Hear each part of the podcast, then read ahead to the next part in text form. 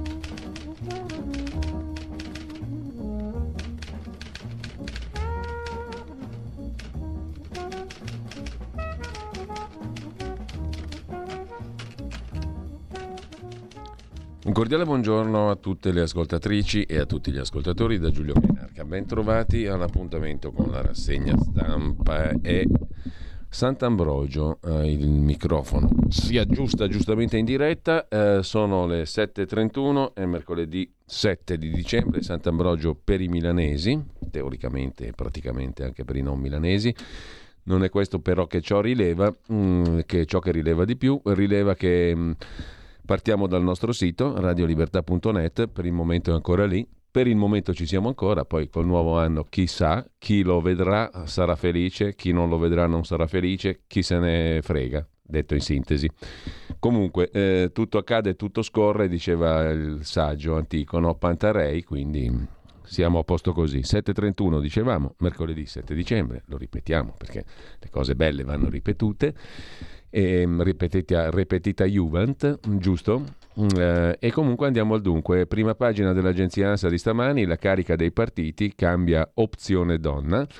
Arriva l'alt del tesoro allo scudo per i debiti delle società sportive? No, dice Giorgetti che aggiunge la pressione fiscale scenderà al 43,2%. Che gioia! Mercoledì scade il termine, attesi 400 emendamenti alla finanziaria. La will contro la flat tax Forza Italia per la proroga del super bonus almeno fino al 31 di dicembre, per finire l'anno in gloria.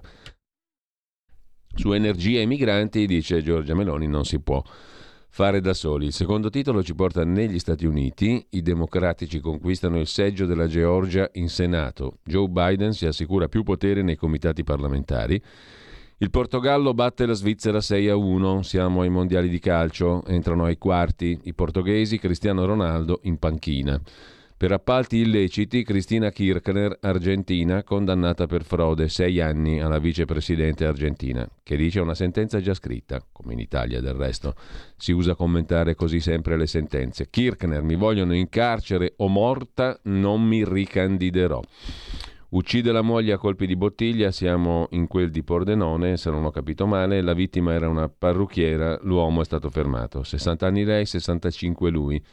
Italia spaccata dal clima, neve al nord, primavera al centro-sud, Meloni sull'Unione Europea, su energia e migranti non si può fare da soli, l'abbiamo già visto, una legge illuminista in Indonesia, vietato il sesso fuori dal matrimonio, modifiche legislative al codice penale e poi Ancora in primo piano la Premier Meloni alla prima della Scala, questa sera in piazza le proteste e iniziative annunciate dai centri sociali ucraini e autonomi, scrive l'agenzia ANSA. Dopodiché abbiamo la cronaca nera, Portanova condannato a sei anni per violenza sessuale, il calciatore del Genoa, per accuse di abusi nei confronti di una ragazza di Siena tra il 30 e il 31 maggio del 2021. Cosa devo dire? Sono innocente, ha detto il calciatore condannato a sei anni. Sulla giustizia, a proposito, il ministro Nordio, vedremo paginate e paginate oggi su sta roba qua, cambieremo le intercettazioni, solita storia, con la solita risposta della NM. No, assolutamente. Il ministro sulla separazione delle carriere ha parlato pure insensato che il PM appartenga allo stesso ordine del giudice, anche qui un film già visto, rivisto, stravisto, stracommentato. Decreto Rave, ok della Commissione alla riformulazione del governo, il reato sarà punito con la reclusione comunque da 3 a 6 anni, la multa da 1.000 a 10.000 euro. E passa l'emendamento della Lega che rinvia le sanzioni ai no vax, le congela fino a marzo del 23, una roba di questo tipo, poi lo vediamo meglio.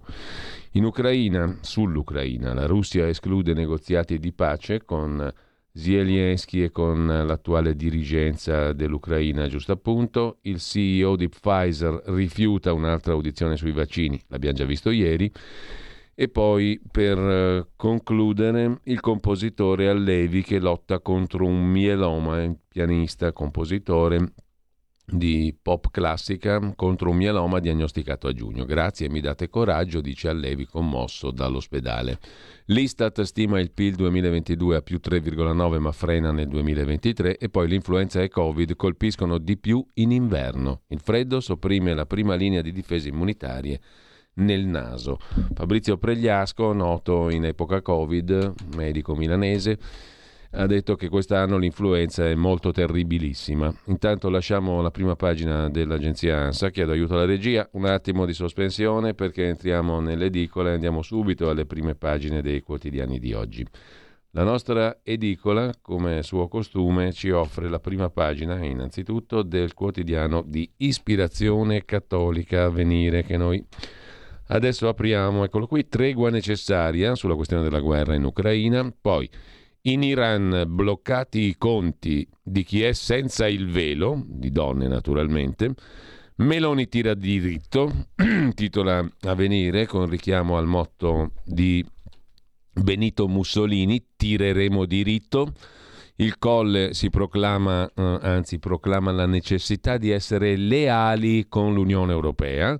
Caos sul reddito, a rischio 850.000 persone, scrive Avvenire.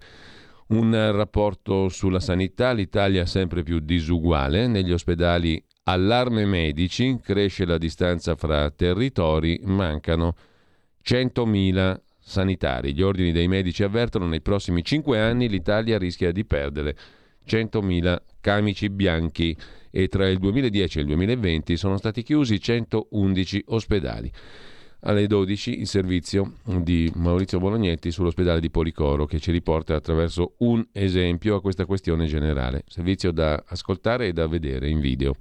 Canale 252 del digitale terrestre e il nostro sito e l'app. Il ministro Orazio Schillaci ha detto che quello dell'assistenza ospedaliera in Italia è un quadro drammatico. Ora rivaluteremo gli stipendi di tutto il personale sanitario, dice il ministro Schillaci.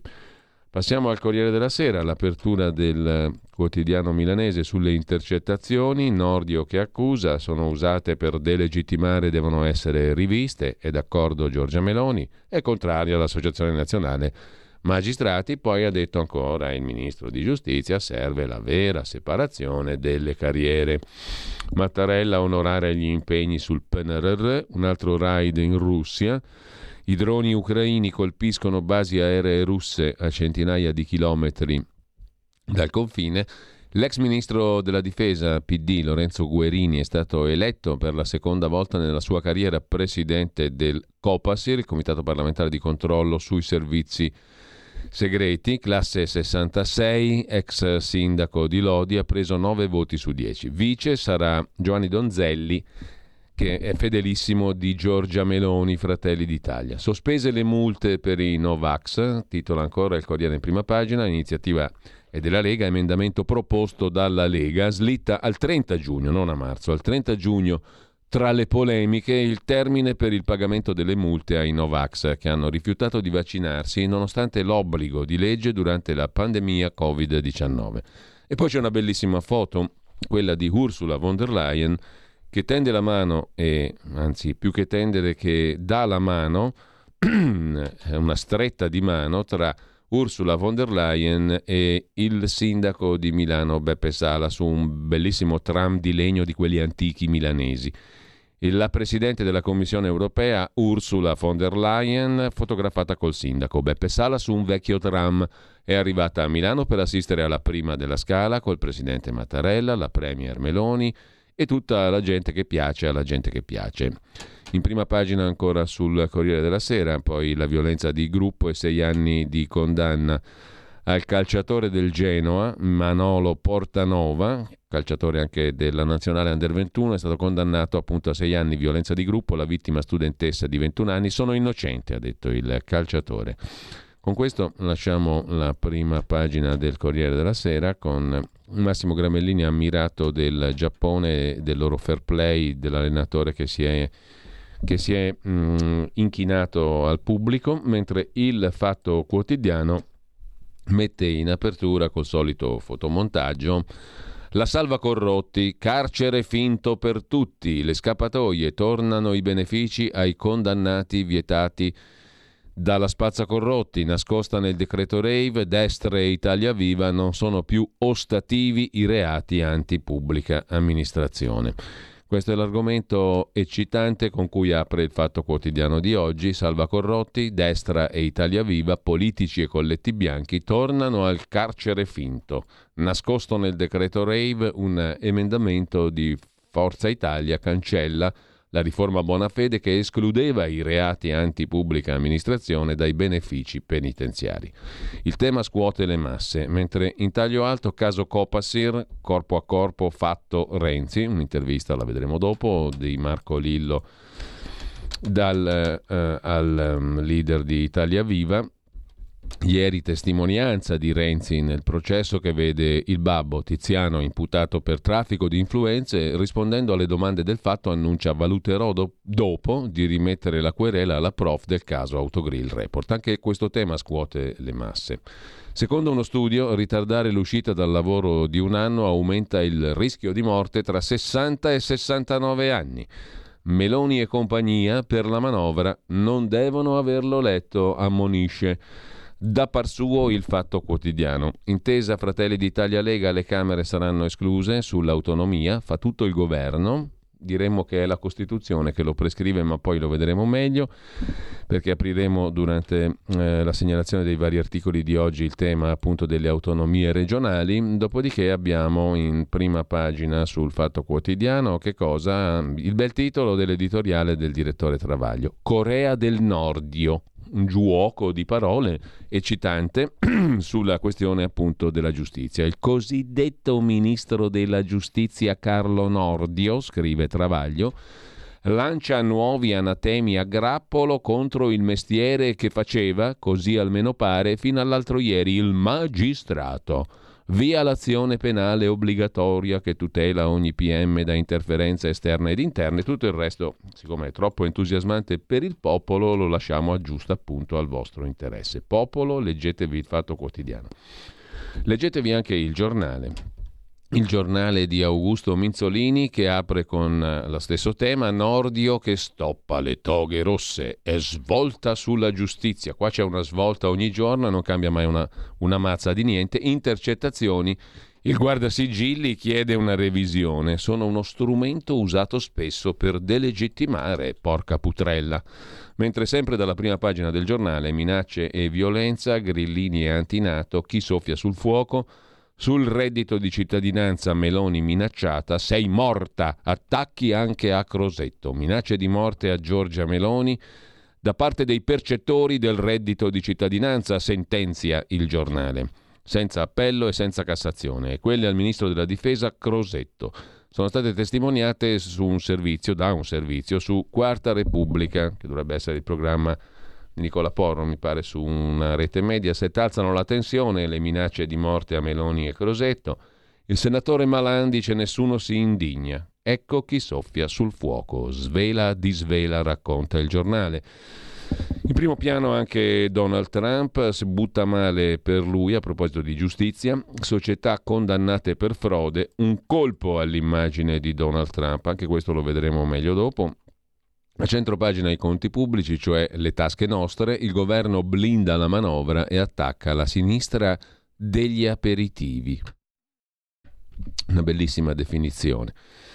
dei radical chic. Sorpresa Marocco, batte la Spagna, la festa dei marocchini invade mezza Europa, visto che i marocchini sono molto presenti appunto in mezza Europa.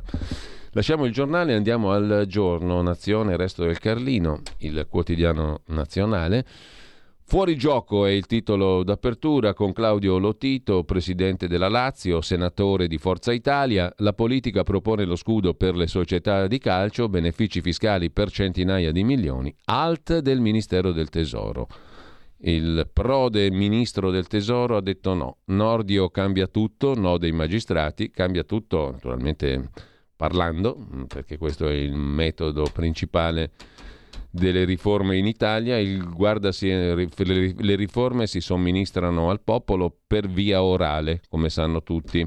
Il guardasigilli, meno intercettazioni, carriere separate, obbligatorietà dell'azione penale da rivedere, giustizia giusta, eccetera, eccetera. Diciamo che l'eccetera riassume tante cose. E dal giorno passiamo al mattino di Napoli. Qui in primo piano si affaccia il tema degli sgravi per le imprese al sud, c'è il via libera dell'Europa, la decontribuzione anche per il 2023. Giorgia Meloni chiede che diventi strutturale. Sgravi alle imprese del meridione d'Italia, ok dell'Europa alla proroga per tutto il 2023. Meloni dice ringrazio Fitto e Calderone, i due ministri. Puntiamo a rendere la norma strutturale. Sull'autonomia ok ai LEP, non sapete cosa sono i LEP, i livelli essenziali delle prestazioni da garantire in maniera uguale e uniforme in tutta Italia. Sia i LEP ma senza soldi. È in arrivo la norma beffa mm, di quel satanasso di Calderoli. Salta l'obbligo di finanziare gli enti che non sono in grado di fornire i servizi. L'ufficio parlamentare di bilancio e Svimez dicono così non si superano i divari territoriali. Venerdì il ministro Calderoli sarà a Napoli, incontrerà il governatore della Campania De Luca. Ci sarà un siparietto straordinario tra i due, come quello tra Zaia e De Luca. Eh, sotto il segno di Crozza, non parliamo di misure che possono determinare due sanità e due scuole, dice De Luca da par suo, parliamo dei livelli di governo regionale che sono utili senza intaccare l'omogeneità dei servizi. Perché come tutti sanno in Italia c'è l'omogeneità dei servizi. Assolutamente, totalmente, ineccepibilmente. Sia il LEP ma senza soldi. In arrivo una norma beffa. Salta l'obbligo di finanziare gli enti che non sono in grado di fornire i servizi essenziali, i livelli essenziali delle prestazioni.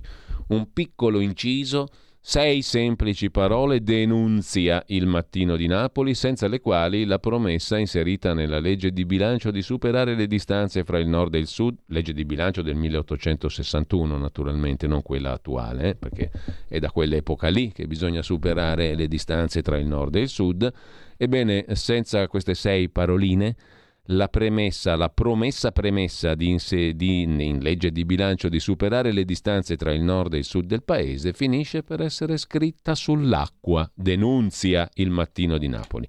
Nella legge di bilancio il governo ha inserito una norma che prevede entro un anno la definizione dei LEP. Vedete come suona liquida, plastica questa parola, i LEP, i livelli essenziali delle prestazioni quel livello minimo di qualità del servizio che i cittadini italiani devono ricevere a prescindere dal posto in cui abitano, fosse esso Canicattì piuttosto che Bolzano. Un diritto di cittadinanza riconosciuto dalla Costituzione, ovviamente la più bella del mondo che per fortuna ce l'abbiamo noi italiani. La manovra definisce i LEP come la soglia di spesa costituzionalmente necessaria che costituisce nucleo invalicabile per erogare le prestazioni sociali di natura fondamentale. Una norma, una definizione mutuata da una sentenza della Corte Costituzionale. Per i secchioni la 220 del 21. Ma non viene recepito un altro passaggio di quella sentenza dove si afferma che i LEP sono anche il nucleo invalicabile di garanzie minime. A rilevare questa differenza, che sembra minima ma non lo è, è stato l'UPB, Ufficio parlamentare di bilancio, è l'autority parlamentare che certifica i conti pubblici. Inserire questo inciso si porterebbe dietro una conseguenza. Una volta stabilito per legge, il LEP non potrebbe essere finanziariamente condizionato. Insomma, oltre a stabilire sulla carta il livello del servizio, lo Stato dovrebbe garantire i soldi per renderlo concreto. Inutile stabilire quali sono i LEP, i livelli essenziali delle prestazioni, se poi non ci sono i soldi per consentire a chi oggi non può fornire quelle prestazioni di coprire le distanze. Il punto è centrale. La norma pare ispirata a una ricognizione dell'attuale distribuzione, bla bla bla. Insomma, senza soldi, cosa, ne, cosa ce ne facciamo dei LEP? Sempre in prima pagina, poi sul mattino di Napoli, altra storia, Sardegna, tragedia in mare, due morti, uno è napoletano. L'incidente durante una battuta di pesca al largo della Maddalena. Schianto fatale, l'imbarcazione rientrava a Porto Cervo, a bordo quattro persone, ferito un campano. Andiamo a farci un giro anche sulla prima pagina del Messaggero di Roma, le intercettazioni, ok, l'autonomia col beffardo Calderoli, niente fondi alle regioni più deboli, poverini moriranno tutti mentre sempre dalla prima pagina del Tempo di Roma l'intervista alla ministra della Famiglia, della Natalità e del Futuro Demografico Roccella.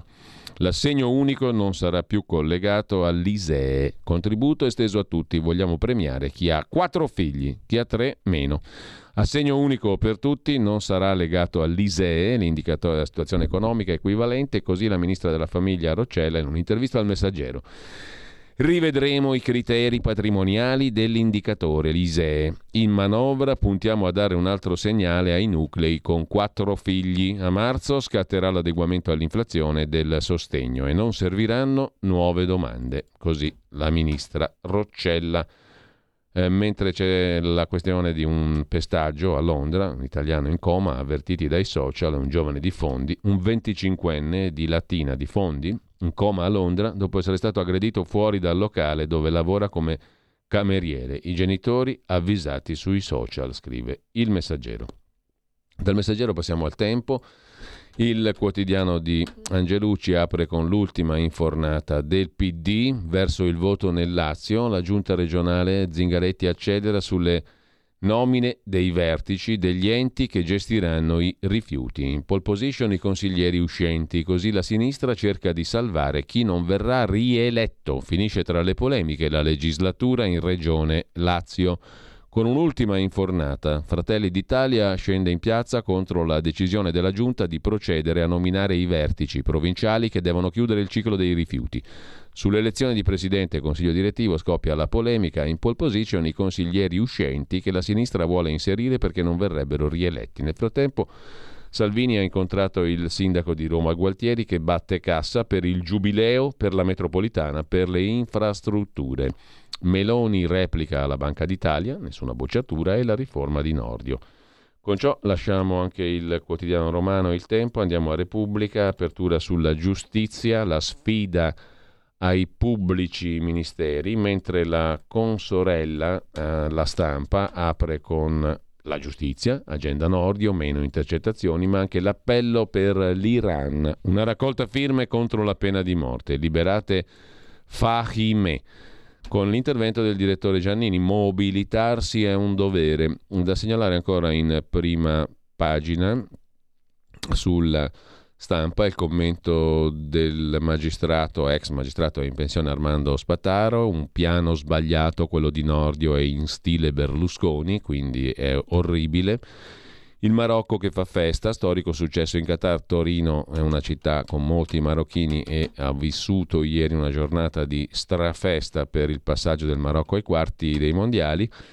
E ancora eh, la geopolitica, perché stavolta il ponte di Messina è un'opera strategica, lo spiega Lucio Caracciolo, direttore del mensile di geopolitica Limes. Il ponte sullo stretto va fatto, è priorità strategica per l'Italia. Perciò probabilmente non sarà mai fatto. In questi giorni il dibattito sull'infrastruttura destinata a collegare la penisola alla nostra principale isola è riesploso, suscitato dalle enfatiche dichiarazioni del ministro Salvini circa la disponibilità comunitaria a finanziare la prima fase dell'opera. Annuncio raffreddato dalla commissaria europea ai trasporti, la romena Dina Valean, la quale ha ricordato che per finanziare il progetto serve un progetto. Eh, ha detto anche un po' beffardamente la commissaria europea che quando avremo qualcosa di più di un trattino di penna, pensate un po' come ci ha umiliato, Quando avremo qualcosa di più di un trattino di penna cominceremo a parlarne. Ora il governo Meloni intende riattivare l'ultimo progetto, assai discusso e certamente da rivedere, scrive Lucio Caracciolo in prima pagina sulla stampa a proposito della necessità comunque dell'opera. Del ponte i governi italiani discutono da quando nel 1876 il ministro Zanardelli stabilì sopra i flutti o sotto i flutti la Sicilia sia unita al continente. Dotte dissertazioni, prosegue Caracciolo, ne hanno sceverato ogni possibile variante, senza che prevalesse un partito o l'altro, se non quello della disputa. I duellanti si misurano su aspetti geofisici, strutturali, architettonici, economici, simbolici, su tutto salvo che sul valore o disvalore strategico dell'opera. Insomma, è o non è il ponte di interesse nazionale? Ci conviene o no connettere il territorio italiano? La domanda dovrebbe contenere la risposta. Non così da noi. La ragione è semplice, non abbiamo una strategia.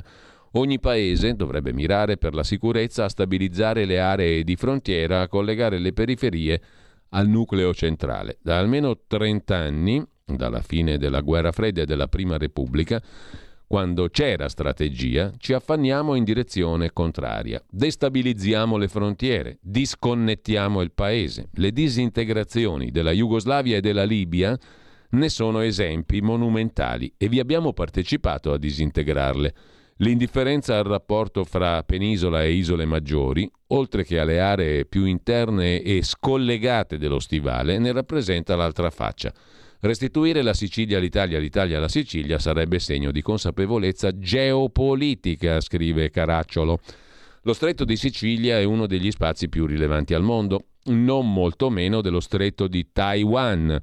Nel triangolo della competizione Stati Uniti-Cina-Russia, il controllo di questo braccio di mare al centro del Mediterraneo, la Sicilia, è essenziale. Negli ultimi decenni il Mare Nostro è diventato medio oceano, connettore fra Oceano Atlantico, marchio dell'Occidente euro-americano, e Indo-Pacifico, epicentro dello scontro sino-americano per il controllo delle rotte marittime, altro nome del potere globale.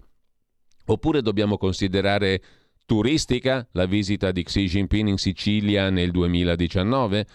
Casuale la scelta americana di incardinare il MUOS, uno dei quattro pilastri del sistema di comunicazione e intelligence degli Stati Uniti nel mondo, a Niscemi? Senza dimenticare le strutture di Sigonella e Pantelleria. I turchi e i russi della Wagner si sono acquartierati sul lato africano dello stretto Tripolitania-Cirenaica per spirito di avventura? I cavi sottomarini transcontinentali della rete, possibile bersaglio di guerra, corrono solo per caso nelle acque sicule? L'ultima volta che l'Italia è stata invasa, lo sbarco è avvenuto in Sicilia, scrive ancora Caracciolo. Da lì americani e inglesi hanno puntato al cuore d'Europa. Per fortuna i conquistatori sono stati liberatori. Con quello sbarco sono state poste le premesse della Repubblica italiana. Oggi la principale rotta migratoria passa per quello stretto e per le isole italiane che ne marcano i passaggi. I progetti cinesi di via della seta marittima Qualsiasi commercio transoceanico considerano essenziale il transito tra Sicilia e Nord Africa. Lo stesso vale per il progetto turco di Patria Blu, che mira a evolvere la potenza anatolica in impero medio oceanico, contro il quale uno dei nostri alleati principali, la Francia, è da tempo mobilitato, mentre noi facemmo finta che fosse caduta la linea quando da Tripoli un governetto da Roma insediato ci chiese di essere protetto, sicché disperato si rivolse ai turchi dalle linee attive. Al netto di ogni altra considerazione si avvia a concludere Lucio Caracciolo sulla stampa.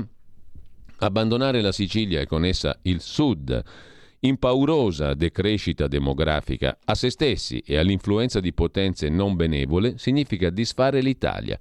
Puntare sul ponte, sull'espansione dei porti siciliani, Augusta su tutti, e sull'alta velocità Bolzano-Trapani oltre che sulla più incisiva presenza della Marina e delle altre forze armate nelle acque da cui dipende lo stivale povero di materie prime votato a commerci esteri, è il minimo sindacale per non perdere faccia e patria. Qualcuno dirà, ma è terra di mafie. Dunque non dovremmo far nulla perché le mafie sono dappertutto, conclude Caracciolo. Le grandi infrastrutture sono il segno che lo Stato c'è, la nazione pure. Rinunciarvi significa che l'uno e l'altra non hanno senso. E come dice la commissaria ai trasporti dell'Unione Europea, quando ci sarà qualcosa di più di un trattino di penna, ne parleremo. Lasciamo la stampa, andiamo a vedere la verità che apre con Mattarella che dà alla Meloni i compiti a casa. In conto Unione Europea, scrive il direttore Belpietro, l'affanno nello spendere i soldi prestati dall'Europa è nero su bianco nella NADEF, nota di aggiornamento al documento di economia e finanza scritta dall'ex ministro dell'economia Franco. Però si fa finta che il problema nasca ora per dar la colpa al nuovo governo e il colle interviene a gamba tesa. La trappola PNRR in ritardo già con Draghi, ma tutti zitti.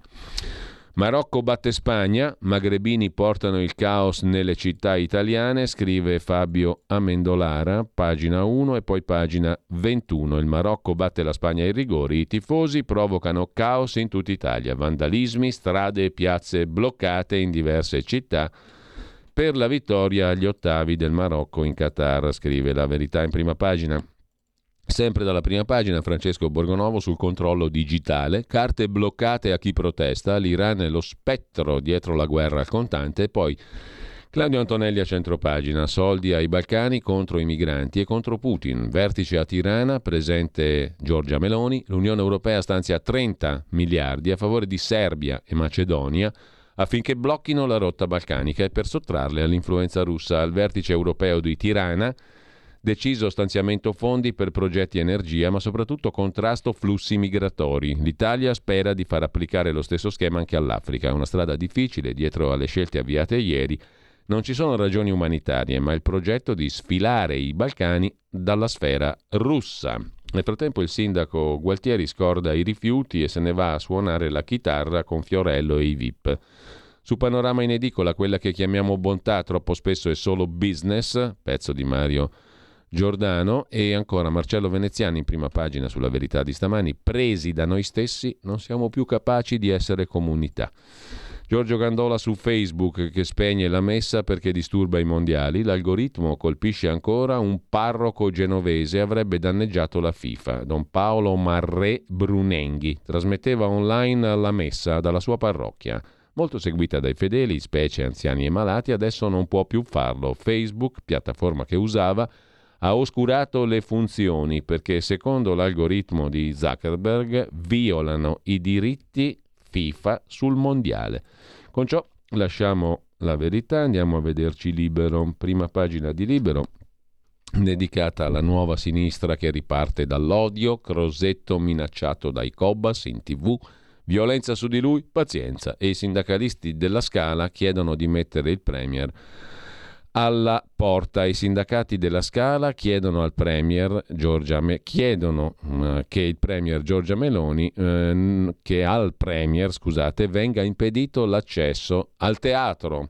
Secondo Forbes, Giorgia Meloni è la settima donna più potente del mondo, scrive addirittura libero in prima pagina. L'emendamento della Lega via le multe ai Novax, tutto sospeso fino a giugno e poi perfino Boldrini si è rotta di Sumaoro e famiglia. Il deputato scaricato da tutti, scrive libero in prima pagina. Però c'è la questione delle petizioni dei sindacati, la sigla CUB dei lavoratori del Teatro alla Scala di Milano raccoglie firme contro la presenza di Giorgia Meloni. Fuori il Premier dal teatro, mette in evidenza libero. A chiudere una notizia curiosa, intanto Sandro Iacometti che si occupa di Banca Italia, che critica, ma agli investitori la manovra piace, giù lo spread sugli indici. E poi il pistolero Traini è diventato poeta, partecipa e arriva terzo a un concorso di poesia. Luca Traini, 32 anni, recluso nel carcere di Ancona dopo essere, stato, dopo essere sceso per strada a Macerata e aver ferito a colpi di pistola sei migranti il 3 febbraio del 2018. È diventato poeta. Con ciò lasciamo anche libero. Andiamo a vedere rapidamente panorama oggi in edicola. Tra l'altro oggi non avremo con noi Carlo Cambi per altri impegni. Non ci sarà quindi la puntata normale degli scorretti ma ci sarà una conversazione con il direttore di difesa online Andrea Cucco e con eh, Andrea Costantino, prigioniero ad Abu Dhabi, e la sua compagna Stefania Giudice. Intanto, eh, panorama apre con eh, la foto di Sumaoro, attenti ai buoni, l'apertura del pezzo di Mario Giordano sulla vicenda Su Maoro mai fidarsi dei troppo buoni, scrive Mario Giordano. Mm, segue il pezzo su Carlo Calenda e Matteo Renzi che esibiscono sintonie con Giorgia Meloni facendo infuriare Forza Italia, ma attirando l'interesse e gli investimenti degli imprenditori. All'orizzonte si intravede un'altra maggioranza pronta all'occorrenza a sostituire in primis naturalmente la Lega di Salvini. I terzopolisti hanno bisogno di crescere, ambizioni sterminate, eccetera, eccetera. Con questo sono gli articoli principali del panorama oggi in edicola. Lasciamo anche questo e andiamo a vedere a questo punto la prima pagina del eh, domani. Basta aiuti di Stato alla lobby del calcio, invoca il direttore del quotidiano dello svizzero Carlo De Benedetti. Il Sole 24 Ore della Confindustria si occupa invece della spesa pubblica che continua a correre senza freni. I conti dell'Italia, incremento del 31,9% delle uscite sul 2019, picco di spesa pubblica al 59% del PIL, aumento strutturale soprattutto per pensioni, debito e consumi intermedi, mentre sui bonus edilizi spunta lo sblocco dei crediti messi a sotto sequestro. Dal riformista invece di Piero Sansonetti è tornato il vero Nordio col punto esclamativo, titola il quotidiano dell'immobiliarista Romeo, giustizia, il piano ottimo del ministro. Speriamo che Meloni non se ne accorga del vero Nordio, mentre lasciamo anche il riformista, il manifesto del quotidiano comunista, apre con un titolo consueto gioco di parole efficace, Recovery Pian. Il ministro Schillaci promette fondi per la sanità pubblica, ma l'ufficio parlamentare di bilancio certifica spesa sanitaria ridotta fino al 6,1% del PIL nel 2025 è un valore inferiore al 2019. In dieci anni chiusi 111 ospedali, 113 pronto soccorso. Gli stipendi sono i più bassi dell'Unione Europea e la flat tax incentiverà la fuga verso il privato. Questo è un curioso argomento che il manifesto mette in prima pagina. Flat tax più sanità privata. Manifestazione dei sanitari il 15 a Roma, mentre piovono condanne a morte in Iran, scrive il manifesto. Detto questo, adesso facciamo una piccola pausa musicale, dopodiché andiamo a vederci alcuni degli articoli principali della giornata tra le testate più o meno cartacee e gli altri pezzi tratti da testate online e via dicendo. Ah, c'è anche una nuova rubrica oggi alle 8.30 il colloquio con il sussidiario.net uh, con il coordinatore editoriale, in particolare oggi del sussidiario Alessandro Cappello e poi col direttore Luca Raimondi. Avremo modo di confrontarci tutte le settimane su alcuni degli argomenti del giorno e della settimana. Sussidiario.net è una testata online alla quale spesso facciamo ricorso anche per la rassegna stampa.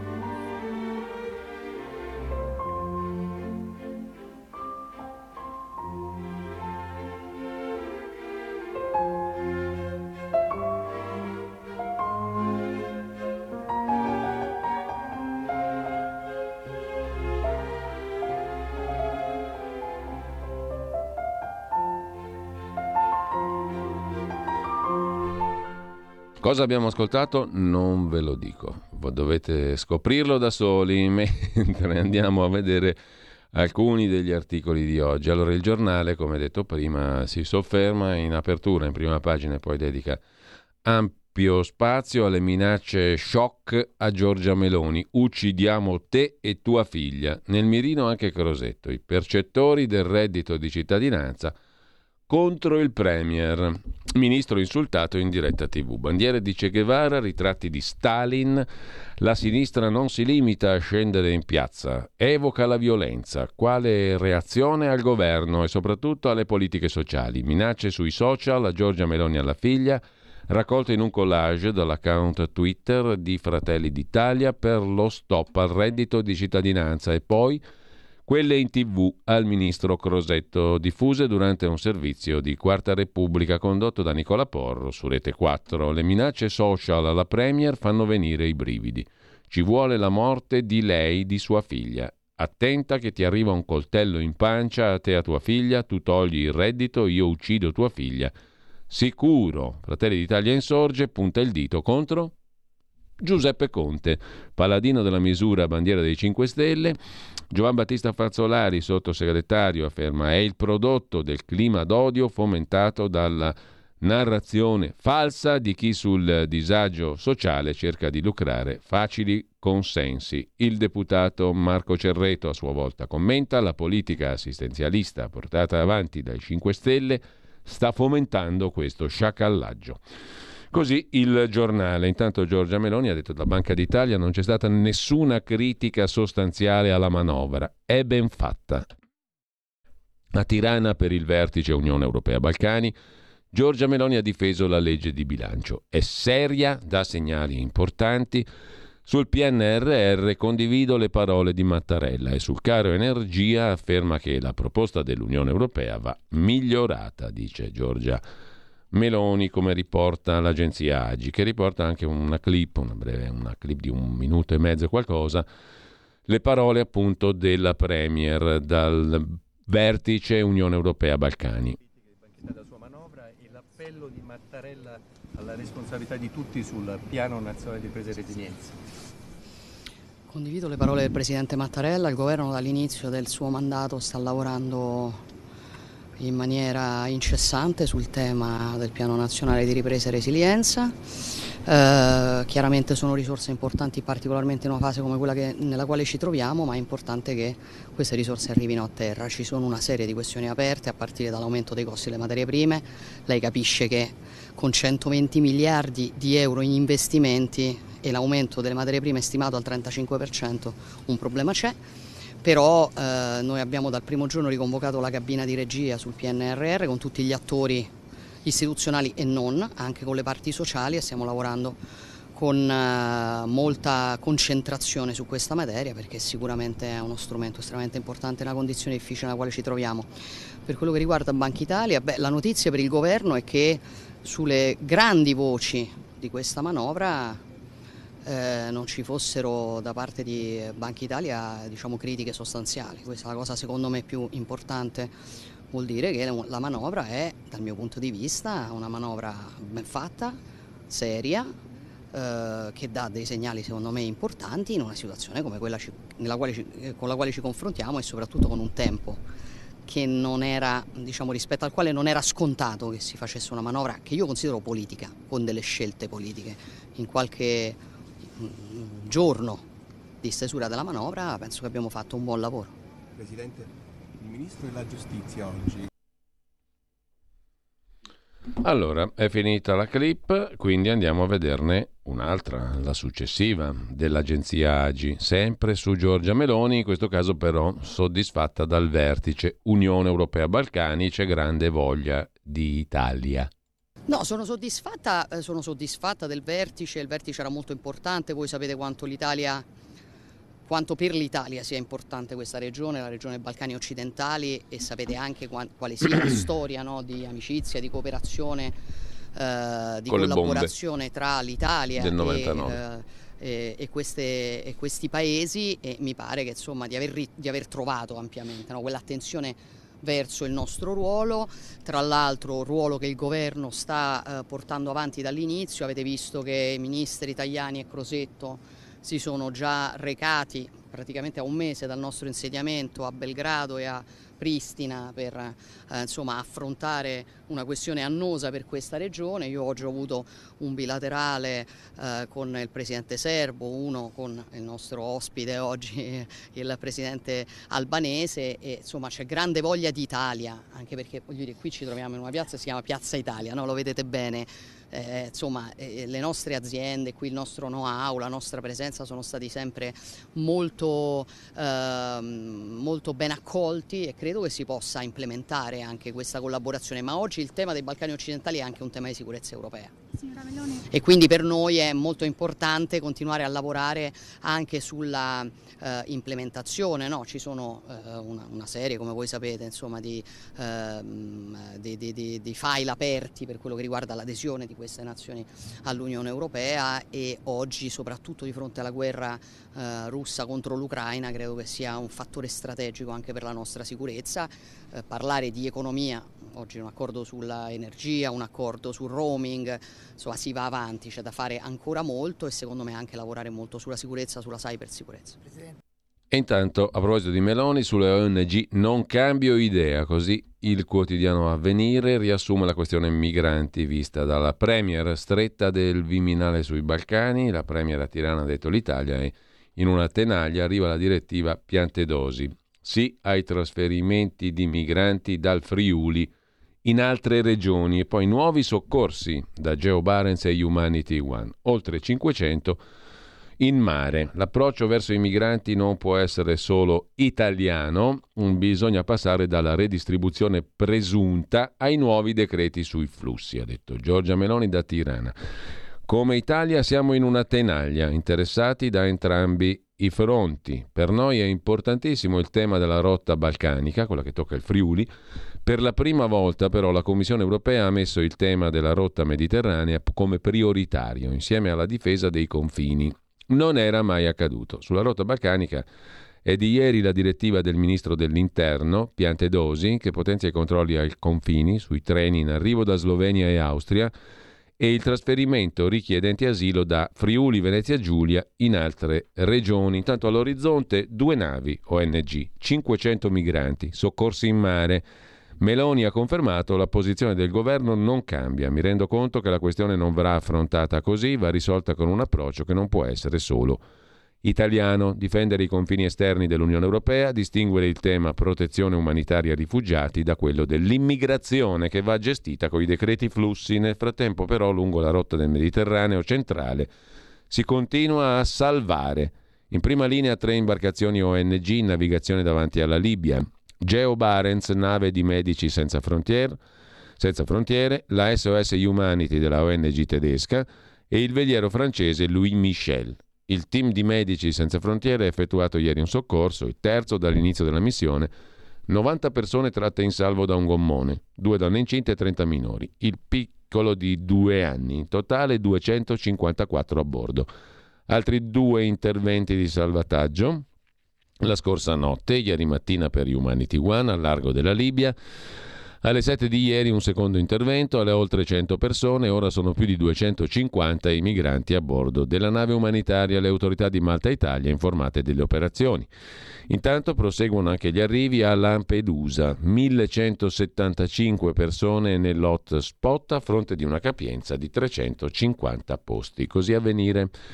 Nel frattempo, sui temi più generali, Va citata anche un'intervista al ministro Francesco Lollobrigida, ministro dell'Agricoltura, cognato della Premier Meloni, del Premier. Chi ha ruoli sappia estraniarsi, dice Lollobrigida al Corriere della Sera, dalla sua appartenenza politica. Sui rilievi di Banca d'Italia spero che ci sia terzietà, dice Lollo Brigida, che difende l'impianto della manovra, parla di puntualizzazioni marginali quanto alle critiche della Banca d'Italia. Su Giorgia Meloni, su Italia Oggi, c'è la chiacchierata di Alessandra Ricciardi con il direttore dell'Istituto di ricerca SVG Rado Fonda. La luna di miele continua, dice eh, Rado Fonda.svg con gli elettori la luna di miele. Nonostante le critiche alla manovra, dalla flat tax al tetto al contante, gli elettori sono ancora in luna di miele con Giorgia Meloni il periodo positivo insomma, tra governo ed elettori prosegue, ma attenzione ai temi economici, avverte il sondaggista. Le battaglie identitarie, le uscite sui migranti, l'Unione Europea scaldano poco in questa fase. La gente vuole avere risposte su bollette, salari, caro vita.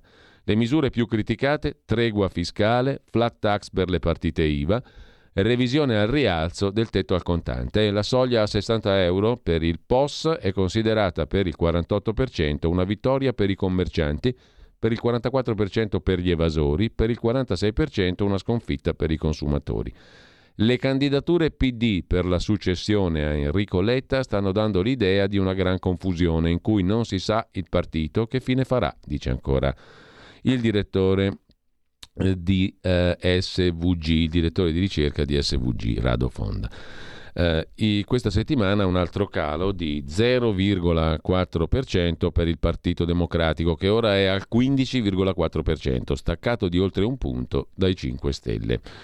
Così SVG su Italia Oggi, mentre Ruben Razzante commenta il quadro generale e lo stato di salute dell'immagine del governo Meloni sulla nuova bussola quotidiana, la nuova bq.it. I poteri forti accerchiano il governo Meloni, il titolo del pezzo Boicottaggio, messaggi incrociati, sospetti verso il governo in carica da parte di Banca Italia, Confindustria, Bonomi è tornato a criticare ieri la manovra, sindacati e magistratura con un'ulteriore incognita sui magistrati a cui il guardasigilli Nordio ha toccato nervi scoperti. Potrebbero replicare la reazione già vista ai tempi di Berlusconi, un governo in carica da appena un mese che fa quel che può in un contesto economico, geopolitico, internazionale disastroso, oltre che fare le nozze coi fichi secchi, quanto costretto a destinare gran parte delle risorse finanziarie al contenimento dell'emergenza energetica sta provando a introdurre meccanismi di meritocrazia in ambito fiscale, sul versante previdenziale e nell'erogazione dei bonus.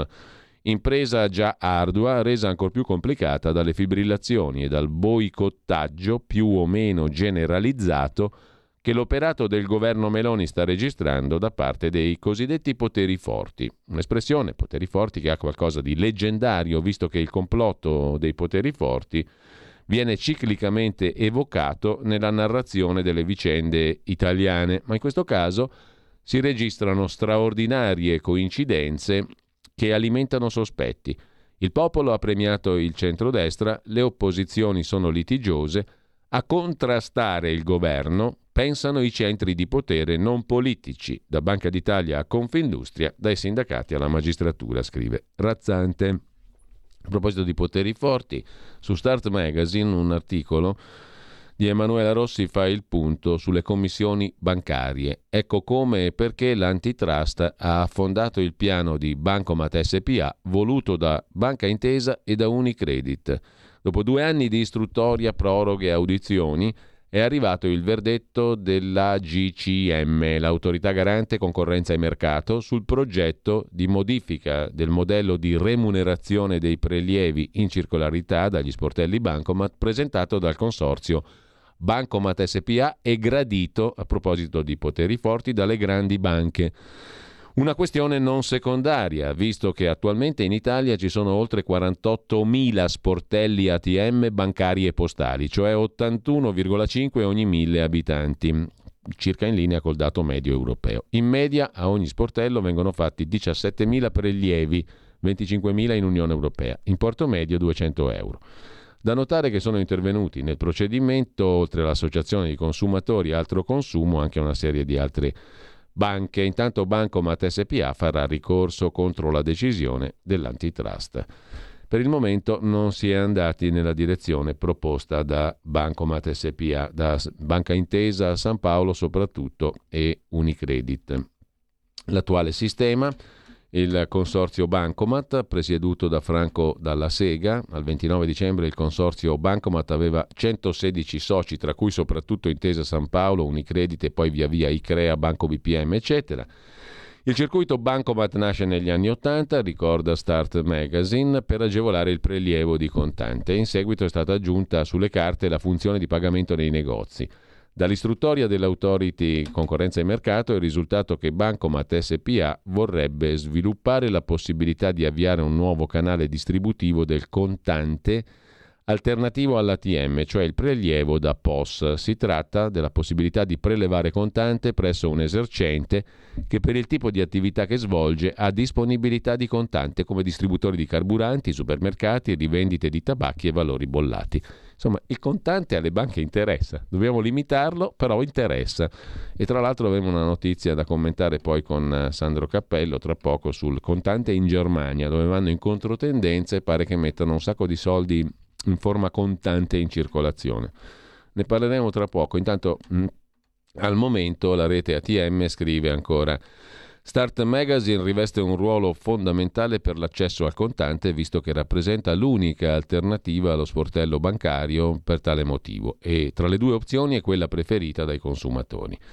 Il nuovo modello proposto da Bancomat punterebbe a eliminare il pagamento della commissione interbancaria, MIF, quello della commissione del titolare della carta che accede al prelievo. Insomma, vorrebbero un modello di Bancomat più remunerativo per loro. Per il momento l'autorità garante concorrenza e mercato ha bocciato la proposta di Bancomat voluto da Intesa e Unicredit. Poteri forti. Tornando invece al tema della sanità, ha parlato il ministro della Salute Schillaci per il pronto soccorso, il quadro è drammatico, provvederemo, garantiremo, garantiremo le risorse alle regioni, nella manovra un impegno di spesa di 200 milioni all'anno, ma c'è l'allarme delle associazioni, 100.000 medici in meno entro 5 anni, chiusure di pronti soccorso e punti nascita, riduzione del numero di medici, 100.000 in meno in cinque anni, criticità che gravano sul Servizio Sanitario Nazionale dopo i lunghi anni di pandemia. Insomma, quello dell'assistenza ospedaliera in Italia è un quadro drammatico. Il ministro della Salute, Schillaci, nell'esporre le linee programmatiche in commissione al Senato, non ha usato giri di parole per segnalare la gravità della situazione e ha sottolineato che tra gli interventi previsti c'è un monitoraggio attento delle prestazioni, fondi aggiuntivi per i lavoratori del pronto soccorso e, in prospettiva, per tutti gli operatori sanitari. A proposito dei medici, 100.000 in meno nel 2027 si sofferma con evidenza anche il quotidiano Avvenire con le parole appunto del ministro Schillaci del governo che ammette la situazione è drammatica. La denuncia è della Federazione Nazionale Ordini dei Medici, FNOM-CEO, e dei sindacati in dieci anni in Italia chiusi 111 ospedali, 113 pronto soccorso. Poi sentitevi e vedetevi il reportage di Maurizio Bolognetti da Policoro alle ore 12 su questo tema cruciale della sanità. Nei nosocomi ci sono 29.000 dipendenti in meno e il ministro Schillaci dice che bisogna rivalutare gli stipendi appunto di tutto il personale sanitario. A proposito di sanità c'è un pezzo anche su Libero, le due facce di Letizia Moratti che demolisce la sanità lombarda, ma da sindaco diceva è un'eccellenza. Elogiava ospedali e centri di ricerca e formazione, il servizio migliore d'Italia, diceva Moratti celebrava le equip di medici che da tutto il mondo venivano qui. Adesso spara a zero. Dalla sanità all'istruzione, siamo sempre su Libero, pagina 8. Qui c'è un articolo dedicato al ministro Valditara che in un mese ha fatto per le scuole più del Partito Democratico in dieci anni. Scrive Libero. Il ministro è già riuscito a rinnovare i contratti per gli insegnanti e per il personale amministrativo, il personale ATA approvato anche l'intervento da 2 miliardi per mettere in sicurezza gli istituti. Gli interventi del ministro Valditara, rinnovo contratti per insegnanti e personale ATA e maxi piano per messa in sicurezza di edilizia scolastica. Operazione quest'ultima su cui il governo è riuscito a far stanziare 2 miliardi grazie al ministro Valditara, sottolinea libero. Da libero torniamo alle agenzie di stampa con ADN Kronos che si sofferma sulle parole del ministro Giorgetti in tema di PIL, prodotto interno lordo. Non condividiamo il pessimismo sulle prospettive dell'economia. La fiducia di consumatori e imprese, ha detto Giorgetti, ha recuperato a novembre ed è un fatto quasi unico nel panorama europeo. Dopo la fase di rimbalzo post-pandemico del PIL ci troviamo in una fase di rallentamento, ma non condividiamo il pessimismo sulle prospettive dell'economia, in particolare di quella italiana. E a proposito di Lega, poi lo vediamo, il fronte del nord che scuote la Lega, scrive il Corriere, tutto il resto, le autonomie, l'autonomia, le regioni, eccetera. Tra pochissimo, dopo la rubrica che inauguriamo tra poco con eh, gli amici e colleghi di ilsussidiario.net. Stai ascoltando Radio Libertà. La tua voce libera, senza filtri né censura. La tua radio.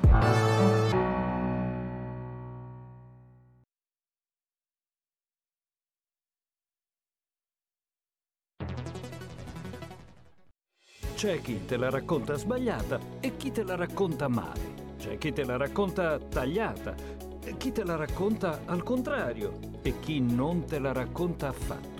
QDS te la racconta giusta. Ogni giorno la tua terra, il suo presente, le sue attese, la sua volontà di rinascita. Leggi, abbonati, scegli il quotidiano di Sicilia. L'informazione giusta per crescere insieme.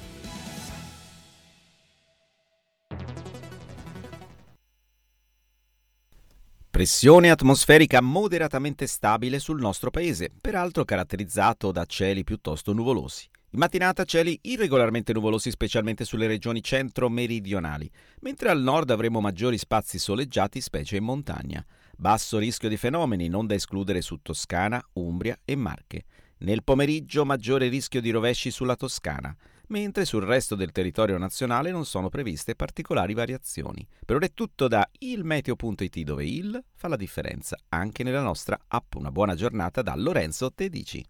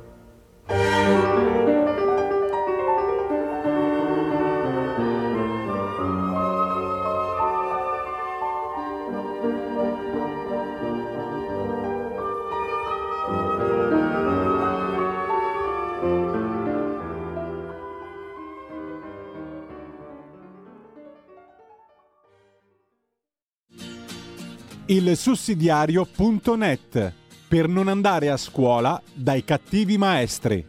Nei tuoi occhi c'è una luce che riscalda la mia mente, con il suono delle dita si combatte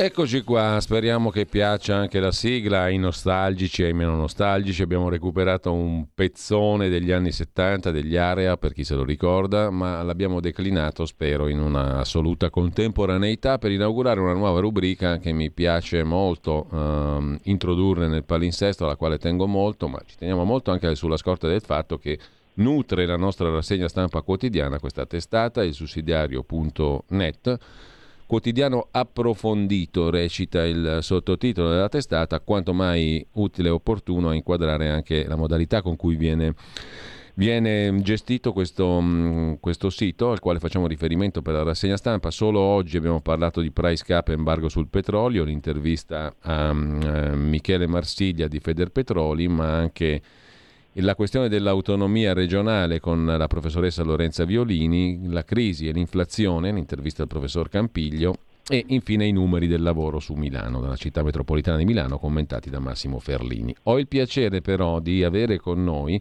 il coordinatore editoriale eh, del sussidiario.net, ovvero Alessandro Cappello, che saluto e che ringrazio. Buongiorno Sandro. Buongiorno, buongiorno a te Giulio e buongiorno a tutti coloro che sono in ascolto. Allora, ti è piaciuta la sigla, Sandro? Bellissima, molto bella, complimenti.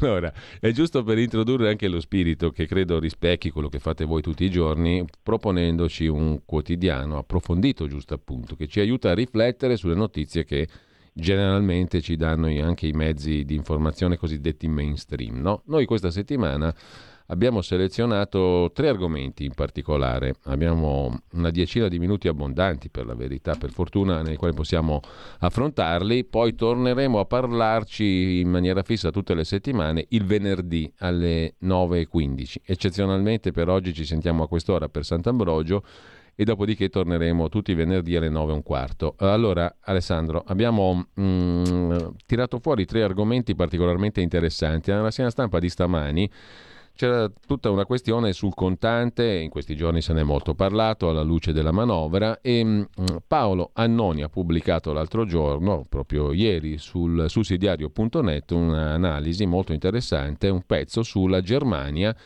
che apparentemente va contro tendenza, no? perché mh, mm, eh, mette in circolo, sta preparando un mega piano per immettere banconote in circolazione.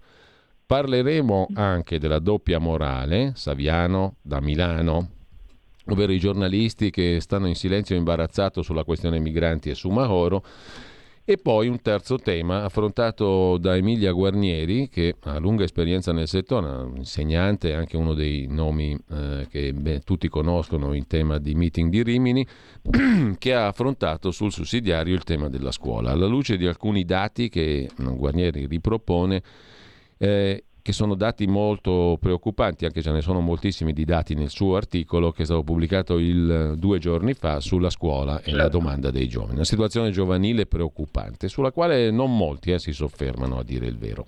Partiamo dal contante o partiamo da dove vuoi tu, Sandro? Perché sono tre temi no. diversi ma molto stimolanti.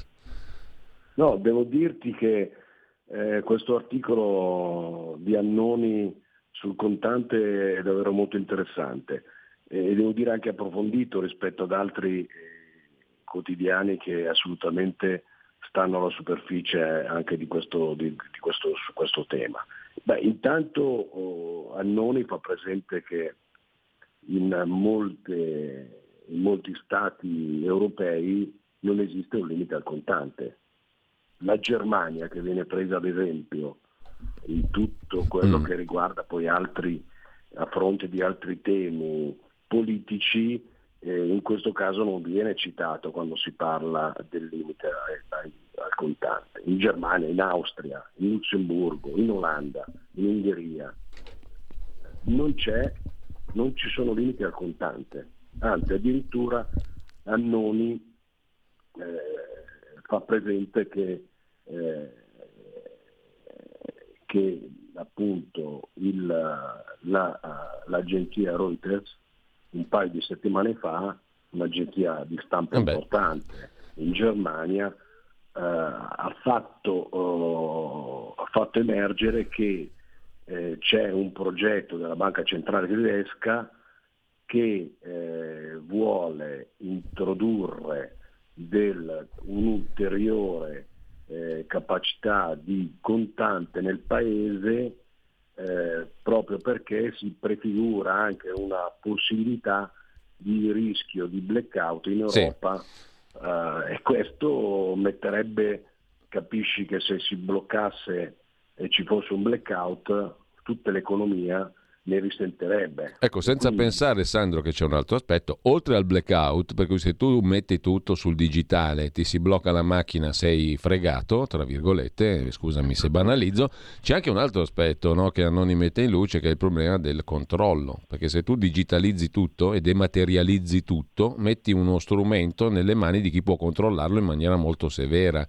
Oltre al blackout c'è il rischio di controllo politico, tra virgolette, o comunque... Esattamente, no? esattamente. Alla cinese, diciamo così.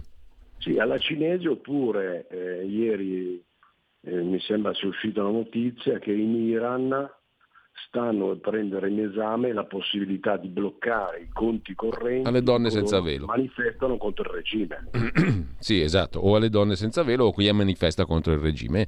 E, Esattamente. e al Questo- contrario la Germania insomma si dimostra più democratica di quanto non siamo noi.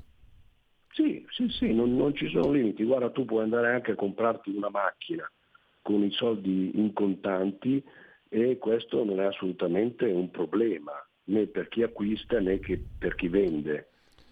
Eh, in Germania ehm, tu, Ecco. puoi, tu devi presentare il tuo documento di identità oltre i 10.000 euro in contanti. Quindi la, la- Germania sta predisponendo un piano per mettere più contante in circolazione. Mm? Questo nonostante ci siano tutti i discorsi sulla banca centrale che è l'unica autorità, eh, eccetera, eccetera. In realtà, volendo, ogni paese può fare ciò che ritiene giusto. no? Anche questo è un altro insegnamento da questa storia. Certo, certamente, certamente. Eh, C'è una libertà, dopodiché l'idea che, eh, come vi- viene affermato oggi da tanti, che il contante eh, favorisce delle pratiche di, Di evasione. dire, di evasione fiscale, Mm. ma questo lascia, mh, a mio avviso ha dei limiti questo ragionamento, perché la noi dobbiamo parlare della grande evasione, dobbiamo parlare, tu basta, basta pensare che una, una- una grande società italiana che porta la sua sede in Olanda, credo che faccia mancare degli introiti allo Stato molto maggiori che Certo.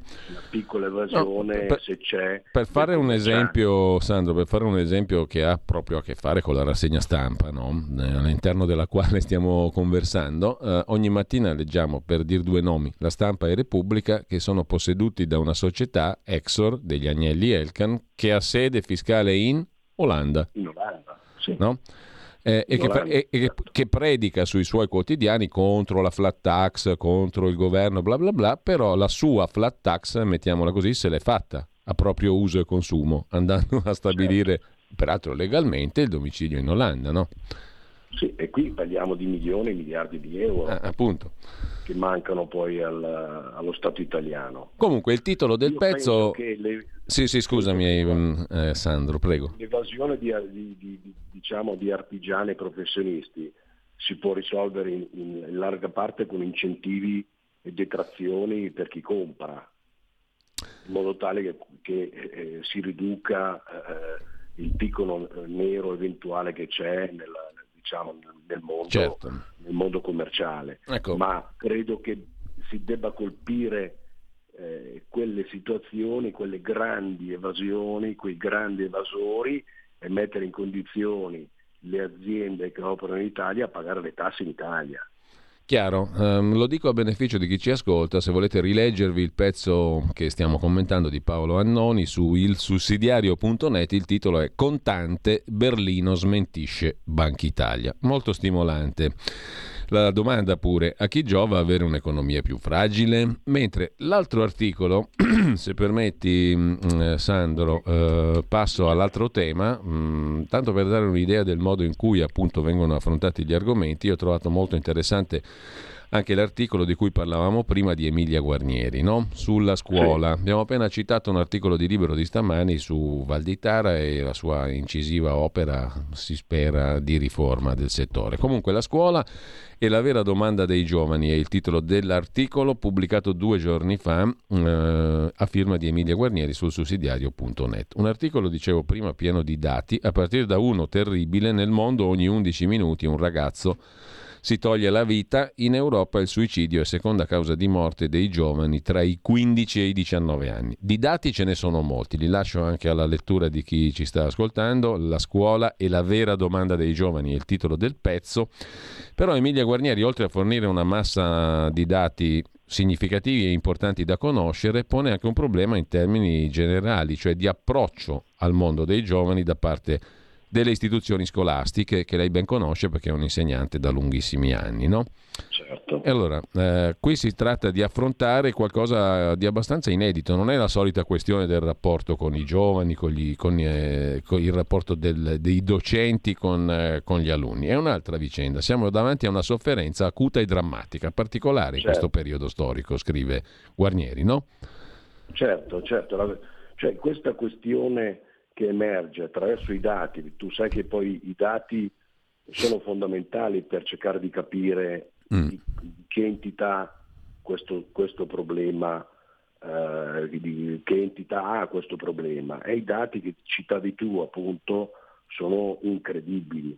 Cioè, mh, da una parte appunto in Europa eh, è la seconda causa di morte tra eh, il, il suicidio tra i 15 e i 19 anni, cioè dopo le cardiopatie ischemiche, cioè il cuore, questo è il secondo motivo eh, di, di causa di morte e questo già è, è veramente drammatico.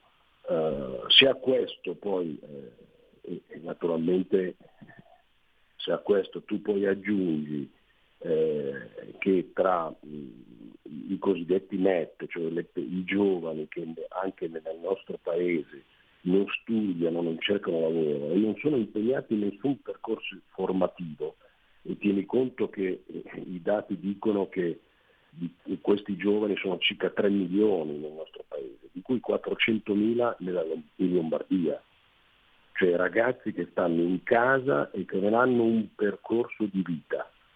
Tu immaginati le famiglie di questi, eh, di questi 3 milioni di giovani, che tipo di drammaticità vivono.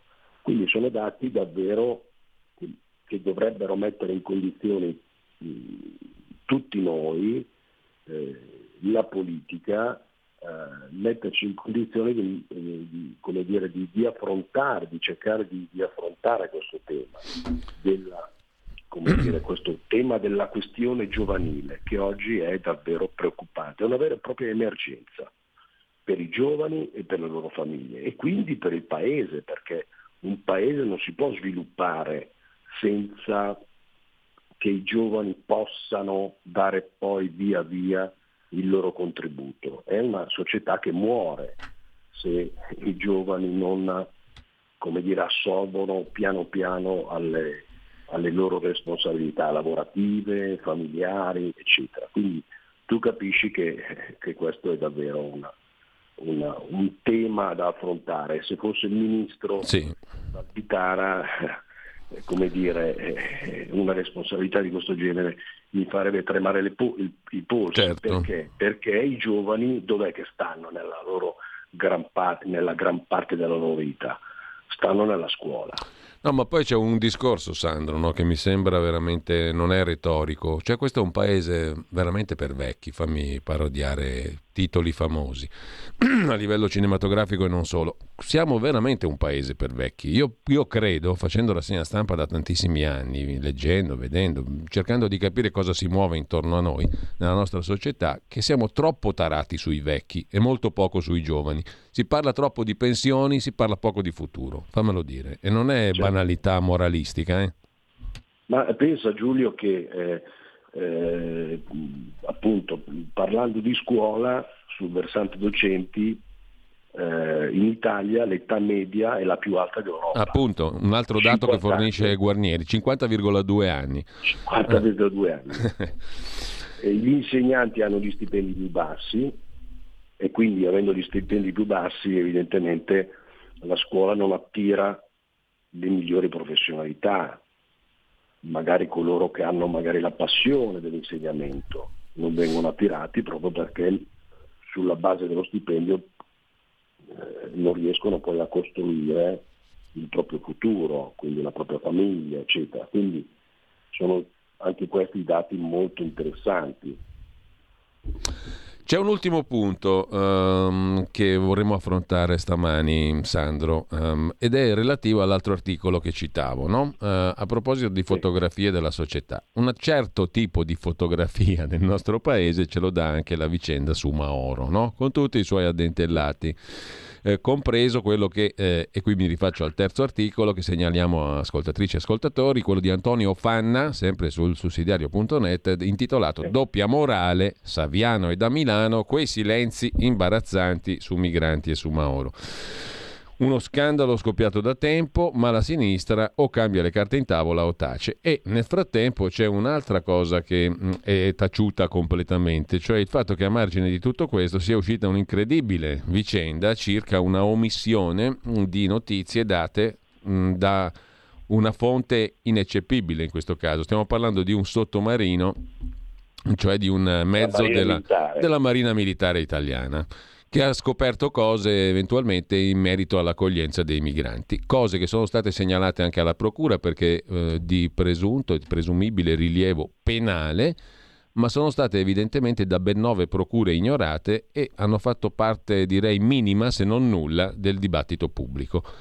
Eh, dibattito pubblico dominato dai soliti maestri, non voglio usare l'aggettivo cattivi che abbiamo usato nella sigla, però i soliti maestri, no? tipo appunto Saviano e da Milano, che prima ci propongono l'icona del, del nuovo messia della sinistra e dopodiché quando la figura del messia si fa un po' imbarazzante, per usare un eufemismo, non ne parlano più.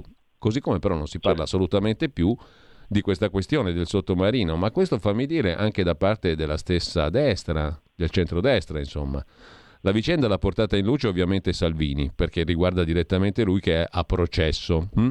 a Palermo. Certo. Però la questione dovrebbe essere un pochino commentata, eh, perché Salvini ha, ha sospettato che questo sottomarino avesse raccolto documentazioni molto imbarazzanti circa i rapporti tra le ONG eh, e gli scafisti. Tutto però Sì. tenuto rigorosamente segreto. Allora, che morale, ne po- che cosa possiamo trarne da questa matassa di vicende che partono da Suma Oro e arrivano a, a Salvini? Ma guarda, intanto, intanto fammi dire che il sussidiario.net, la nostra testata, eh, come tu hai detto all'inizio, eh, è un quotidiano di approfondimento e eh, ha nel suo DNA come dire, il- la, la peculiarità di, di far emergere notizie che altre testate di primo piano non danno eh, e quindi approfondire temi anche scomodi.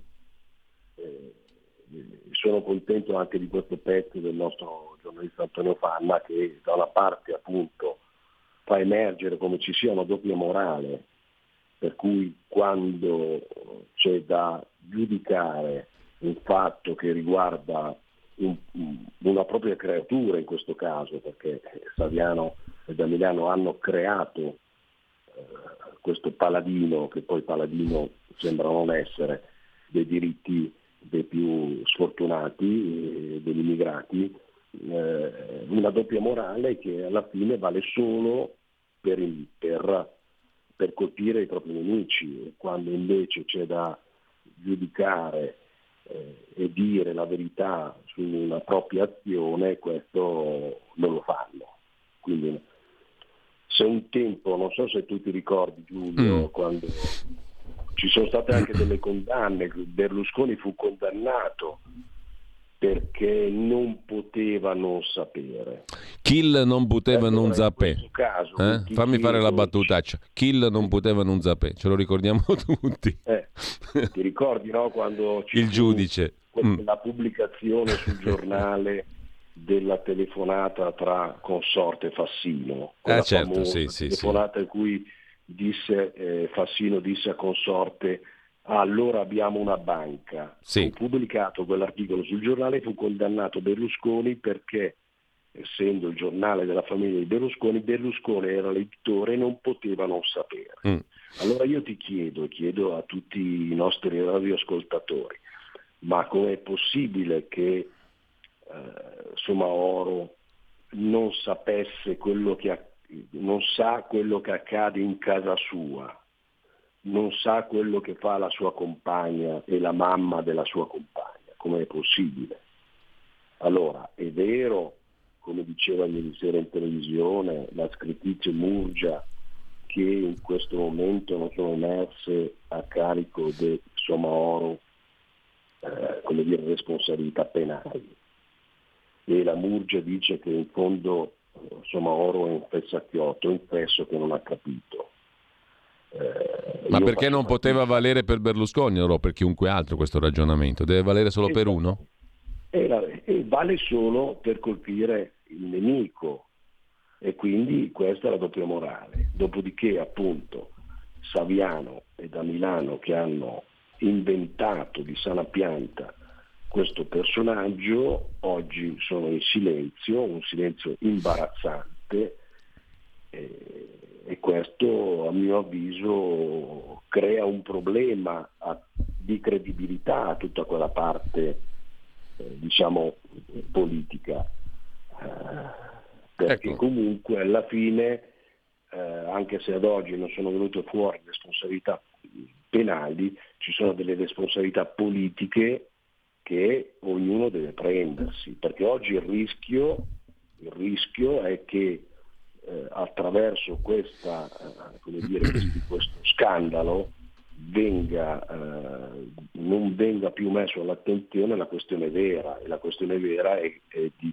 questi poveri immigrati vengono sfruttati, che, non- che- che loro sì hanno diritto non all'eleganza, come ha detto l'onorevole, ma hanno diritto a una vita dignitosa, a un lavoro dignitoso e Una delle locuzioni più infelici che abbia sentito ultimamente, secondo me, eh, Sandro, è il diritto all'eleganza. In bocca a uno che si presenta in Parlamento con gli stivali sporchi di fango per ricordare una realtà che purtroppo esiste, è vera, per carità, però che mi rivendichi il diritto all'eleganza a me che è sembrata una cosa... Il diritto all'eleganza, eh, nel momento in cui le- quel- il, il diritto all'eleganza... Ma non parlo degli stivali, eh, st- parlo, parlo dello stridore. Parlo dello stridore fra questo tipo di rivendicazioni di Certo. diritti presunti e invece la questione dei diritti reali da rivendicare.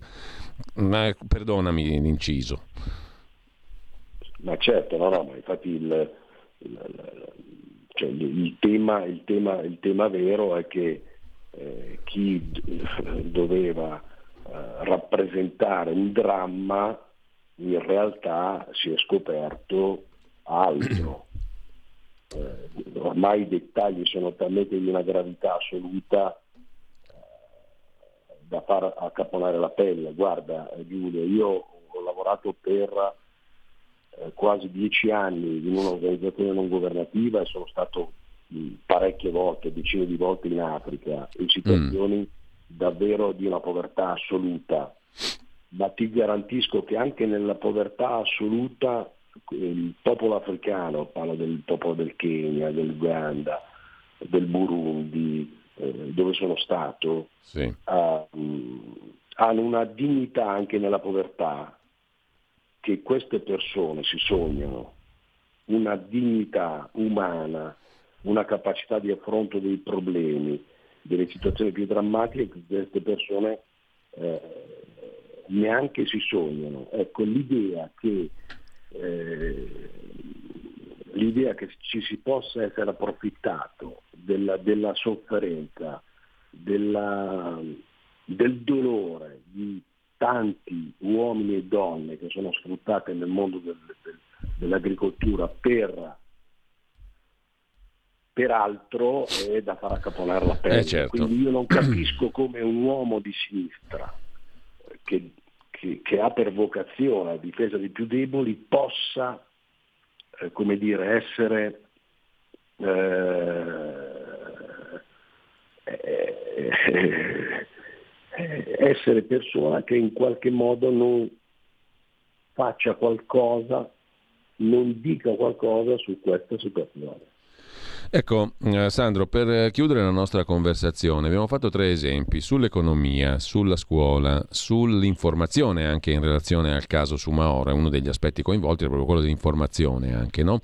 Che mi sembra mettano in evidenza quanto sia difficile eh, uscire dal condizionamento tutto di sinistra, bisogna dirlo, di, questi, di questo modo di fare informazione. Allora, un antidoto è sicuramente il sussidiario.net. Certo. Un antidoto è anche questa radio che in varie Certo. forme, con vari nomi da 25 anni sta cercando di fare questo, però è veramente difficoltoso no? Eh, uscire da una narrazione dominante che in campo culturale ha una tradizione di decenni e decenni, si è stratificata in una maniera incredibile. e questa è una grossa sfida anche per chi dovesse rappresentare un'alternativa non solo politica ma culturale necessaria in questo paese, perché i paesi dove c'è una cultura dominante non sono paesi sani, dove c'è una sola certo. cultura dominante. Il, il, lavoro, insomma, mi sembra che ce ne sia ancora tanto da fare per concludere la nostra conversazione, Alessandro. Certo, no, assolutamente, assolutamente. Anche questa, questa vicenda che porta a galla Fanna relativa al sottomarino della, eh, della Marina Militare che attraverso appunto il sommergibile ha tenuto monitorato l'attività della nave Open Arms. E questo sottomarino ha raccolto la documentazione sui rapporti tra scafisti e questa ONG e, la, testimo- e tutto questo lavoro di testimonianza del vicecomandante del sommergibile che ha inviato a nove procure di tutto questo eh, niente è finito nel fascicolo riguardante eh, il ministro Salvini eh, eh c'è da rimanere basiti cioè, qualsiasi persona si chiede perché. Certo. Perché niente di tutto ciò sia finito nel fascicolo, niente, ma niente. Sia a discolpa di quello che può essere dire, la, la, responsabilità del, del ministro Salvini, sia a sua imputazione. Cioè, è stato messo, dimenticato questo documento, erano documenti rilevanti, non lo erano, cioè sono domande che qualsiasi persona si fa e sarebbe interessante che qualcuno rispondesse. Bene, allora io ringrazio Sandro Cappello, coordinatore editoriale del sussidiario.net. Abbiamo inaugurato una nuova rubrica che ci terrà compagnia settimanalmente a partire dalla prossima settimana, il venerdì alle 9.15. Grazie Sandro, buon lavoro, grazie mille davvero. E, eh, grazie a te e buona giornata a tutti. E buona lettura a tutti del sussidiario.net. Tra poco una nuova rubrica, anche questa da poco partita, con eh, il sottosegretario Alessandro Morelli, il nostro condirettore.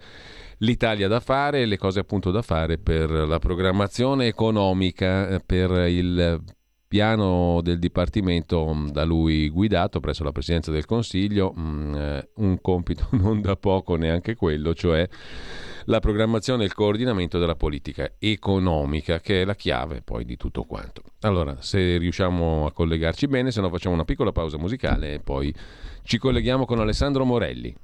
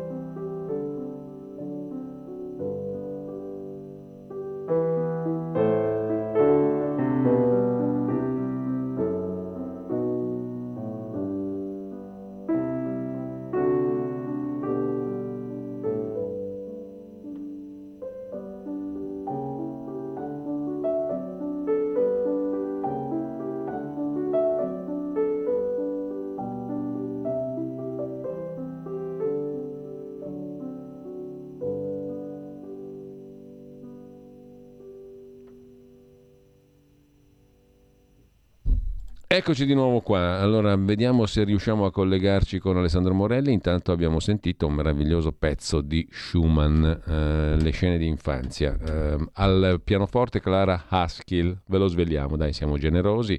7 dicembre 1960 mm, moriva questa pianista che nacque a Bucarest nel gennaio del, 7 gennaio del 1895 pianista rumena, anche di gran tocco e di eh, sensibilità squisita, come avete sentito in questa interpretazione delle celeberrime scene infantili di Schumann. Intanto um, vediamo se riusciamo a collegarci nel frattempo con Alessandro Morelli, altrimenti um, non facciamo altro che ritornare alla rassegna stampa dove uh, diamo un'occhiata al quotidiano di Sicilia, amatissimo dai nostri ascoltatori e ascoltatrici che ne hanno fatto tutti, tutti gli ascoltatori di Radio Libertà comprano il quotidiano di Sicilia. Mm? Questa è una roba fantastica, meravigliosa. Il quotidiano di Sicilia che apre con l'appello a Roma per salvare la regione. Cambiano i governi ma non la sostanza. Bilancio 2020 sospeso dalla Corte dei Conti, 2021 in grave ritardo, si rischia il crack. E poi il tema del turismo, un pilastro dell'economia siciliana. Dopo la crisi le opportunità per il rilancio. Nel 2022 l'isola potrebbe sfiorare 14 milioni di pernottamenti avvicinandosi ai numeri precedenti alla pandemia Covid, scrive il quotidiano di Sicilia in primissimo piano. Lo lasciamo per eh, tornare invece al punto sulla Lega di cui parlavamo prima. C'è un'intera paginata del Corriere della Sera dedicata al Carroccio. Il fronte del nord scuote la Lega, scrive Cesare Zapperi. Le tensioni si allargano al Veneto, i non salviniani crescono nei congressi lombardi, ora i banchi di prova di Verona e di Padova, scrive. Scrive il Corriere della Sera in primo piano le parole di Umberto Bossi, il Comitato Nord è un vento di rinascita, cioè un vento di primavera. La stagione dei congressi provinciali nella Lega, forse per la prima volta nella trentennale storia, scrive il Corriere, il partito vive una spaccatura più o meno marcata a seconda delle zone che si è resa plastica nell'elezione dei segretari in Lombardia. A Bergamo e Brescia hanno prevalso candidati non salviniani, a Varese ha vinto per 12 voti soltanto un esponente vicino a Salvini.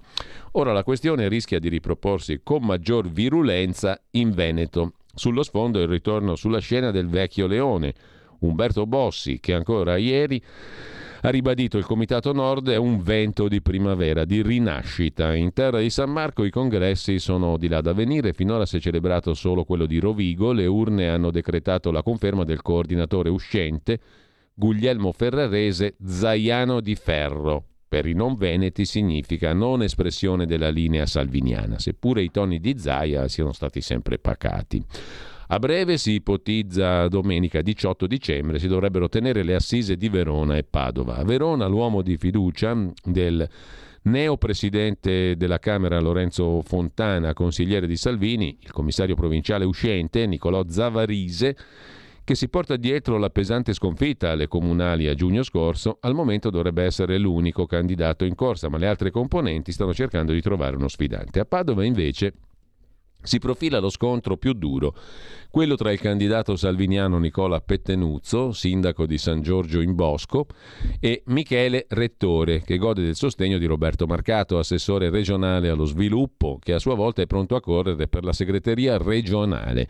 Da tempo, dice Marcato, chiedo che si tengano i congressi. Prima sembrava un pazzo, ora vedo che è un'esigenza sentita. Veniamo da troppi anni di commissariamento, si è persa la connessione tra il partito e la gente, dice Marcato. La fibrillazione è andata crescendo nel tempo, ha raggiunto l'apice negli ultimi mesi dopo le battute d'arresto alle comunali di Padova e Verona e il tracollo delle politiche.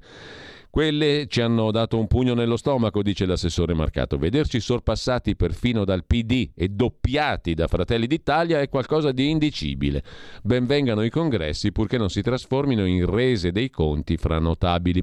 A Vicenza prosegue la sua analisi sul Veneto e il Corriere della Sera pare che si riesca ad arrivare a un'indicazione condivisa. Peccato che secondo voci ricorrenti la figura prescelta Denis Frison non pare si possa attribuire all'ortodossia salviniana. A Treviso, al contrario, al momento la sfida è aperta addirittura a quattro candidati: Dimitri Coin, Luciano Dussin, Giuseppe Paolin, Riccardo Barbisan, sponsorizzato dal commissario regionale Alberto Stefani.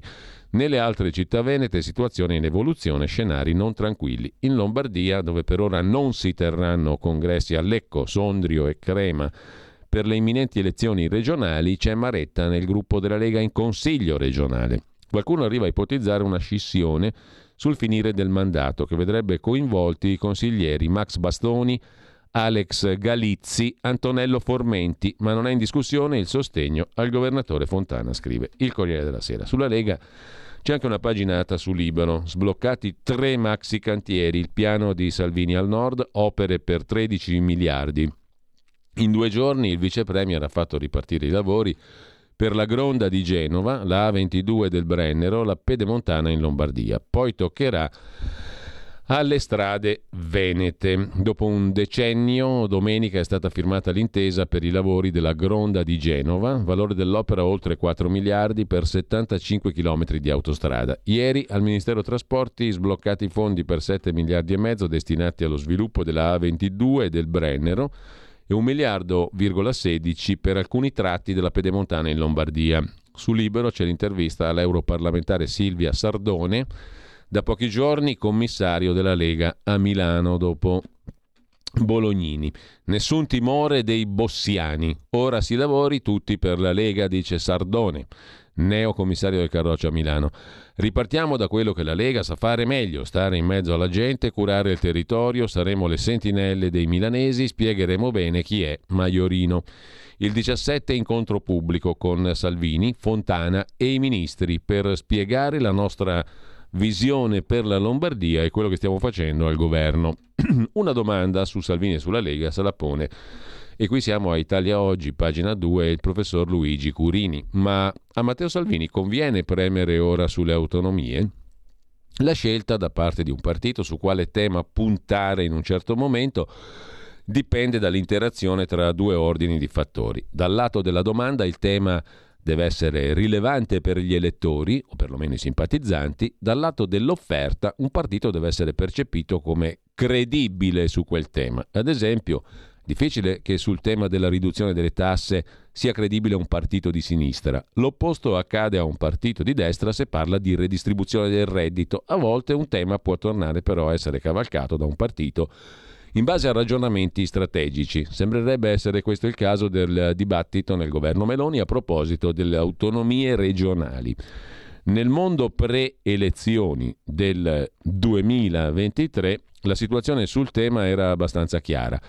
La Lega prendeva voti soprattutto al nord ed era pro autonomia anche perché è proprio nelle regioni del nord in cui questa voglia di libertà alberga.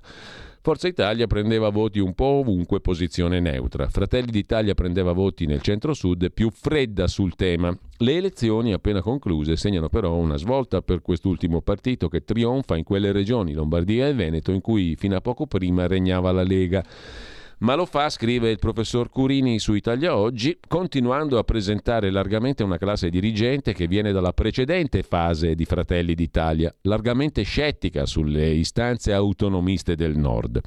Ed ecco che quindi finalmente si apre una possibilità per recuperare spazio di azione alla Lega, non puntando sul tema immigrazione, ma rispolverando un vecchio cavallo di battaglia, quello appunto delle autonomie che presenta un doppio vantaggio. Permette alla Lega di segnalarsi come federalista in vista delle prossime regionali e al tempo stesso di svelare alcune contraddizioni presenti nel partito di Meloni.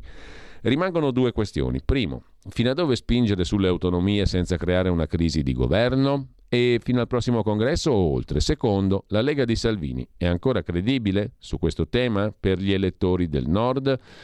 Sono le domande che pone il professor Curini. Sul tema delle autonomie c'è anche un articolo, pagina 7 del Fatto Quotidiano di oggi di Marco Palombi, a proposito del fatto che le Camere siano escluse dall'autonomia, dal tema dell'autonomia. Il Festival delle Regioni si è concluso ieri a Monza tutti vogliono l'autonomia differenziata, nei due ministeri chiave affari regionali ed economia siedono due leghisti, il punto è come arginare i danni, scrive. Il fatto quotidiano non è un'opportunità, è un danno. Sarà difficile se la via scelta rimane quella attuale in cui il governo rappresenta lo Stato, i governatori le regioni, il Parlamento guarda e al massimo fa il tifo, le Camere escluse. In realtà, se uno si legge la Costituzione, mm, il procedimento è proprio quello. Le regioni concordano con il governo, il Parlamento però ha il voto finale, sì o no. Non può emendare, intervenire, fare, perché sennò non avrebbe senso il confronto fra Stato e regioni. È come se A e B eh, prescrive la legge che debbano mettersi d'accordo, C ratifica l'accordo, lo rigetta o meno, cioè lo approva o no. È inutile che A e B si parlino se poi C interviene dopo e dice la sua e fa quello che gli pare. In estrema sintesi, è il governo che si mette d'accordo con le regioni e viceversa e dopodiché il Parlamento dice sì o no. Ed è già un bel potere, diciamo, quello del Parlamento di dire sì o no. Se si mette a riemendare e a rimodificare tutto non ne usciamo più. Ma questo lo dice la Costituzione, non lo dice qualcun altro. A mettere qualche paletto, ieri ci ha provato Mattarella, scrive ancora il fatto. Peraltro fu già lui anche ministro nei governi D'Alema e Amato quando fu fatta la riforma del titolo quinto, sulla base della quale si stanno percorrendo le autonomie adesso, sulla base di quella riforma del 2001 quando Mattarella era ministro. Bene devolvere più poteri e soldi alle regioni, ha detto Mattarella, purché avvenga attraverso la contestuale attuazione del dettato costituzionale, tenendo insieme lo sviluppo dell'autonomia con la garanzia su tutto il territorio nazionale dei diritti civili e sociali e con attenzione alle esigenze perequative, cioè perequare, redistribuire. In sostanza il Presidente ha dato una mano a Giorgia Meloni che si è precipitata a dirsi d'accordo. Prima vanno definiti i famosi LEP, i livelli essenziali delle prestazioni, e garantita una qualche forma di solidarietà finanziaria, fondo perequativo, che mandi i fondi dai ricchi ai poveri. C'è un problema, soldi, dipendenti, doveri verso lo Stato centrale, sono tutte cose su cui la stessa maggioranza è spaccata, motivo per cui la prima bozza di legge quadro sull'autonomia di Calderoli, poi ritirata, prevedeva di aggirare gli scogli partendo subito con la devoluzione dei poteri basandosi sulla spesa storica, quella del passato. Favorevole al nord che, che ne abbia detto la propaganda in questi anni. Il problema è aggirare il Parlamento, dove la maggioranza sul tema non è salda aggirare il Parlamento non, non si può perché il Parlamento dovrà dire sì o no, punto. Sull'autonomia abbiamo il pezzo di Lorenza Violini, costituzionalista, sul sito del sussidiario.net. Farla bene, senza estremismi, attenti ai diritti, è la via di Mattarella, del Colle, del Quirinale, del Presidente. Nel suo intervento al Festival delle Regioni Mattarella è tornato sul tema, va fatta, ma senza estremismi. Sa cosa vuol dire?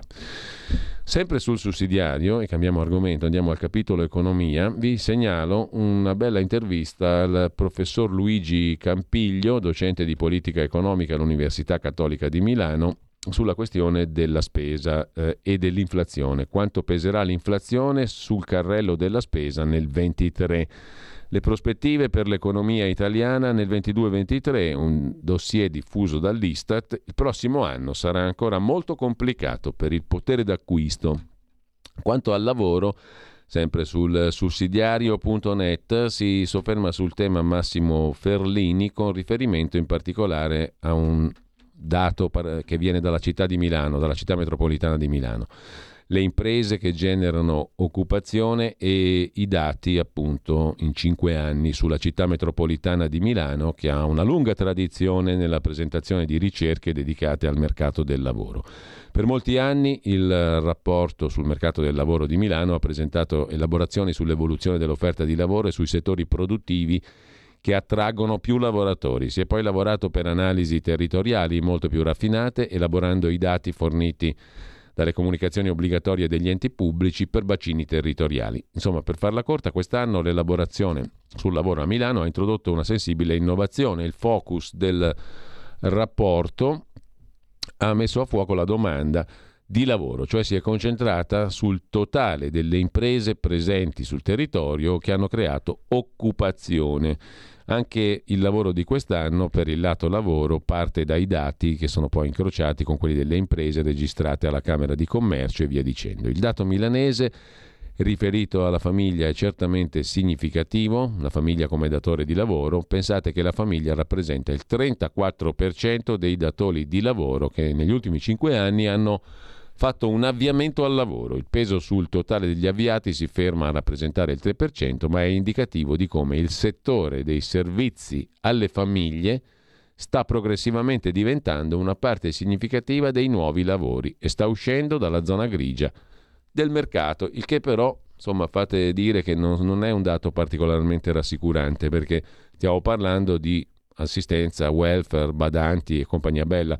Di questo stiamo parlando. E se anche Milano comincia a diventare in trend su chi crea lavoro a Milano, la famiglia, badanti, lavoro, badanti, welfare e compagnia, non è che siamo messi benissimo. Eh, sulla questione invece dell'innovazione il eh, rapporto è meno preciso. Intanto però ve lo segnalo. In Brianza invece riparte la pedemontana, questo lo scrive Avvenire, pronti 1 miliardo e 260 milioni per i cantieri, firmato un contratto per realizzare nuove tratte della pedemontana, in arrivo 2500 posti di lavoro ma il territorio solleva dubbi sull'impatto ambientale sui viadotti. Da Regione Lombardia 125 milioni per il trasporto pubblico. Rimane caldo, scrive Avvenire in Lombardia, il tema delle infrastrutture del trasporto. Intanto L'assessore alle infrastrutture e alla mobilità Claudia Terzi ha annunciato lo stanziamento di 125 milioni di risorse ministeriali per compensare i mancati ricavi Covid per le imprese di trasporto risorse necessarie per ristorare le aziende del trasporto pubblico locale. Per Regione Lombardia le erogazioni avvengono a favore di Tre Nord e mm, autorità di bacino dei laghi di Iseo, Endine e Moro per i servizi autofilo tranviari e lacuali. Ma c'è un altro dossier controverso che in Regione prosegue ovvero eh, anche alla luce dei risultati deludenti conseguiti nelle altre due opere viabilistiche che sono entrate in servizio, la tangenziale est esterna e la Brebe Mi, la direttissima Brescia-Milano. Il settore in questione, ovvero l'infrastruttura in questione, è quella della pedemontana, che partendo da Varese arriverà a collegarsi alle altre autostrade come la A4, la Milano-Venezia. Ieri Autostrada Pedemontana Lombarda ha firmato il contratto per affidare la progettazione esecutiva e la realizzazione dei lavori delle tratte B2 e C al consorzio di imprese guidato dal gruppo WeBuild e partecipato da impresa Pizzarotti e C. È un'opera strategica per Regione Lombardia, per il territorio lombardo e Palazzo Lombardia ne è azionista di maggioranza concedente concessioni autostradali lombarde. Con la firma inizia la progettazione esecutiva delle tratte B2 e C che saranno realizzate entro il 2026 in tempo per le Olimpiadi Milano-Cortina. Investimento 1 miliardo 260 milioni. La tratta B2 che si aggancia alla B1 e si estende all'interconnessione con la Milano-Meda in comune di Lentate Seveso fino all'interconnessione con la SP35 in comune di Cesano Maderno. Il tracciato si sviluppa per 2,8 km in trincea, 3,6 in rilevato, eccetera, eccetera. Il tracciato poi si sviluppa ancora in una serie di altre opere per eh, connettere appunto eh, la parte est e la parte ovest della Lombardia. Sono in arrivo 2500 posti di lavoro, giornata molto importante, ha detto il governatore Fontana potranno ripartire i cantieri per questa infrastruttura che alleggerirà il traffico intorno e su Milano.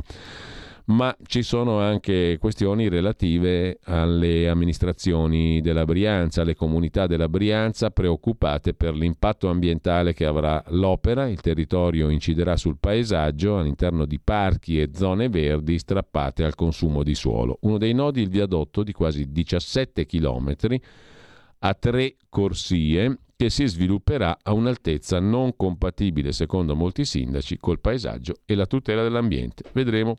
A proposito di Milano e dintorni, a Milano ha parlato il cardinale, non è cardinale, chiedo scusa, l'arcivescovo Mario Delpini. Qui solo case da ricchi a Milano, agli altri. Chi ci pensa? pungolando i politici nel messaggio per Sant'Ambrogio. Si rifanno i quartieri a prezzi inaccessibili non c'è posto per chi lavora, ha detto il, l'arcivescovo di Milano. E ancora il nostro vero linguaggio è la generosità a accogliere e condividere. Mentre per quanto riguarda il capitolo giustizia, oggi nutrito, il ministro Nordio pronto a cambiare le norme sulle intercettazioni, vigileremo sulla diffusione impropria e ha riferito Nordio sulle infinite criticità del sistema giudiziario che sono un freno per l'economia con una perdita di due punti di PIL, cosa che aveva già detto. Sulla questione intercettazioni vi segnalo su tempi.it Emanuele Boffi, il direttore, bisogna chiudere l'era di Sputtanopoli. Il guardasigilli Nordio promette di mettere freno all'uso eccessivo e strumentale delle intercettazioni. 30 anni di fiction nel nome del mito della trasparenza sono troppi. Sul Corriere della Sera due belle paginate sulla questione della giustizia, sulle intercettazioni da cambiare, sulla profonda revisione del sistema, sulla separazione delle carriere, sulla solita Associazione Nazionale Magistrati che col suo presidente Giuseppe Santalucia dice no alle modifiche, le intercettazioni in alcune indagini sono l'unico strumento, eccetera, eccetera, e poi il punto più o meno tecnico, domande e risposte che il Corriere della Sera fa per cercare di capire come dai reati previsti alle procedure di autorizzazione quali siano le regole per le intercettazioni, le condizioni necessarie, il caso dei parlamentari, eccetera, eccetera. Questione giustizia, sulla stampa interviene un, un, nome, una personalità che se ne intende, l'avvocato penalista famosissimo Franco Coppi, maestro di Giulia Bongiorno, secondo alcuni, da rivedere, è stato un grandissimo, è un grandissimo avvocato penalista, l'avvocato più famoso d'Italia, scrive la stampa, il decano dei penalisti ha difeso da Andreotti a Berlusconi passando per Sabrina Misseri. Da rivedere è tutto il segreto istruttorio, dice l'avvocato Coppi, vanno accorciati i tempi dei processi. L'udienza preliminare va cambiata, garantisti nel processo, giustizialisti dopo, così Giorgia Meloni riduce la persona a cosa? Franco Coppi sospira quando gli si chiede cosa pensa della annunciata riforma della giustizia firmata Carlo Nordio. Non ha ancora digerito la riforma Cartabia. Partiamo da Nordio che ha annunciato di rivedere le intercettazioni, vigileremo in modo rigoroso sulle diffusioni arbitrarie e improprie delle intercettazioni. Commenta l'avvocato Coppi sulla stampa il segreto istruttorio o esiste o non esiste, non si vede perché debba essere privilegiato quando è infranto con intercettazioni e non con fuga di altre notizie, che possono essere altrettanto gravi per i diritti inviolabili della persona, che possono voler dire morte politica di un uomo o anche sociale. Occorre rivedere il tema del segreto istruttorio non solo per le intercettazioni, ma stabilirne i limiti e le sanzioni e come possa essere contemperato con l'informazione. Le intercettazioni sono un mezzo di ricerca della prova. Va accettato se disciplinato. La tecnologia va impiegata in tutte le sue possibilità per scoprire reati, ma evitando abusi. Sarei contrario a una revisione del segreto istruttorio settoriale. Per quanto riguarda il diritto dovere di cronaca, l'informazione, il problema è difficile, delicatissimo. Diritto e dovere ad informare, ma anche diritti individuali, meritano lo stesso rispetto. Va trovato un punto di equilibrio. Sul tema delle carriere dei magistrati affronterei la questione dell'immissione dei magistrati in ruolo. Ci si deve chiedere se il sistema sia al passo coi tempi. Si deve cambiare il concorso, con forme che garantiscano veramente l'idoneità dei magistrati al ruolo al di là delle conoscenze giuridiche. Ricordo una brillante studentessa che mi chiese la tesi, dice Coppi, e voleva fare il PM perché si sentiva giustizialista. Ebbene, questa de- diceva così lei, mi sento giustizialista, voglio fare il PM, pubblico ministero. E aveva tutti 30 e 30 e lode, ma io non le ho dato la tesi. Per quanto riguarda le carriere, il problema non è separazione delle carriere, ma separare le persone intelligenti da quelle che non lo sono. Una persona per bene preparata sa come deve comportarsi da PM e da giudice. Occorre una riforma completa che velocizzi la macchina della giustizia. Tra i punti, rivedere l'udienza preliminare che si è risolta in un fallimento. Non c'è spazio per le difese. Meglio andare direttamente a dibattimento. Oggi a Roma tra udienza preliminare e inizio processo passa anche un anno. Ad allungare i tempi il fatto che il giudice del processo non può conoscere gli atti dell'istruttoria, dice ancora l'avvocato Coppi. Significa che il processo attuale ha fallito e i tempi si sono dilatati. Mentre a proposito di giustizia, ve la cito rapida, sul fatto quotidiano Marco Lillo e Valeria Pacelli intervistano Matteo Renzi fuori dall'aula del Tribunale di Roma dove mm, sarà sentito come testimone al processo Consip. Risponde quere- sulla querela per report e su Open. Se è una professoressa che mi ha colto mentre parlavo con eh, il numero due dei servizi segreti Mancini, potrei lasciar stare. Non ho atti segreti del Copasir. Incontrerò la persona che mi ha filmato all'autogrill. Nessun atto riservato nel mio libro vi ho già querelato. Capitolo esteri, abbiamo pochissimi minuti, ma vi segnalo sull'agenzia AGI l'Ungheria che blocca i fondi europei per l'Ucraina, il no di Budapest contro l'indebitamento comune dell'Unione Europea per finanziare i prestiti da 18 miliardi di euro a Kiev nel 2023 Tino Oldani su Italia Oggi, che si occupa di Ungheria e del Premier Orban, Stato di diritto e rovescio, Germania, Italia e Francia aiutano l'Ungheria di Orban a ottenere i fondi europei che Bruxelles voleva bloccare.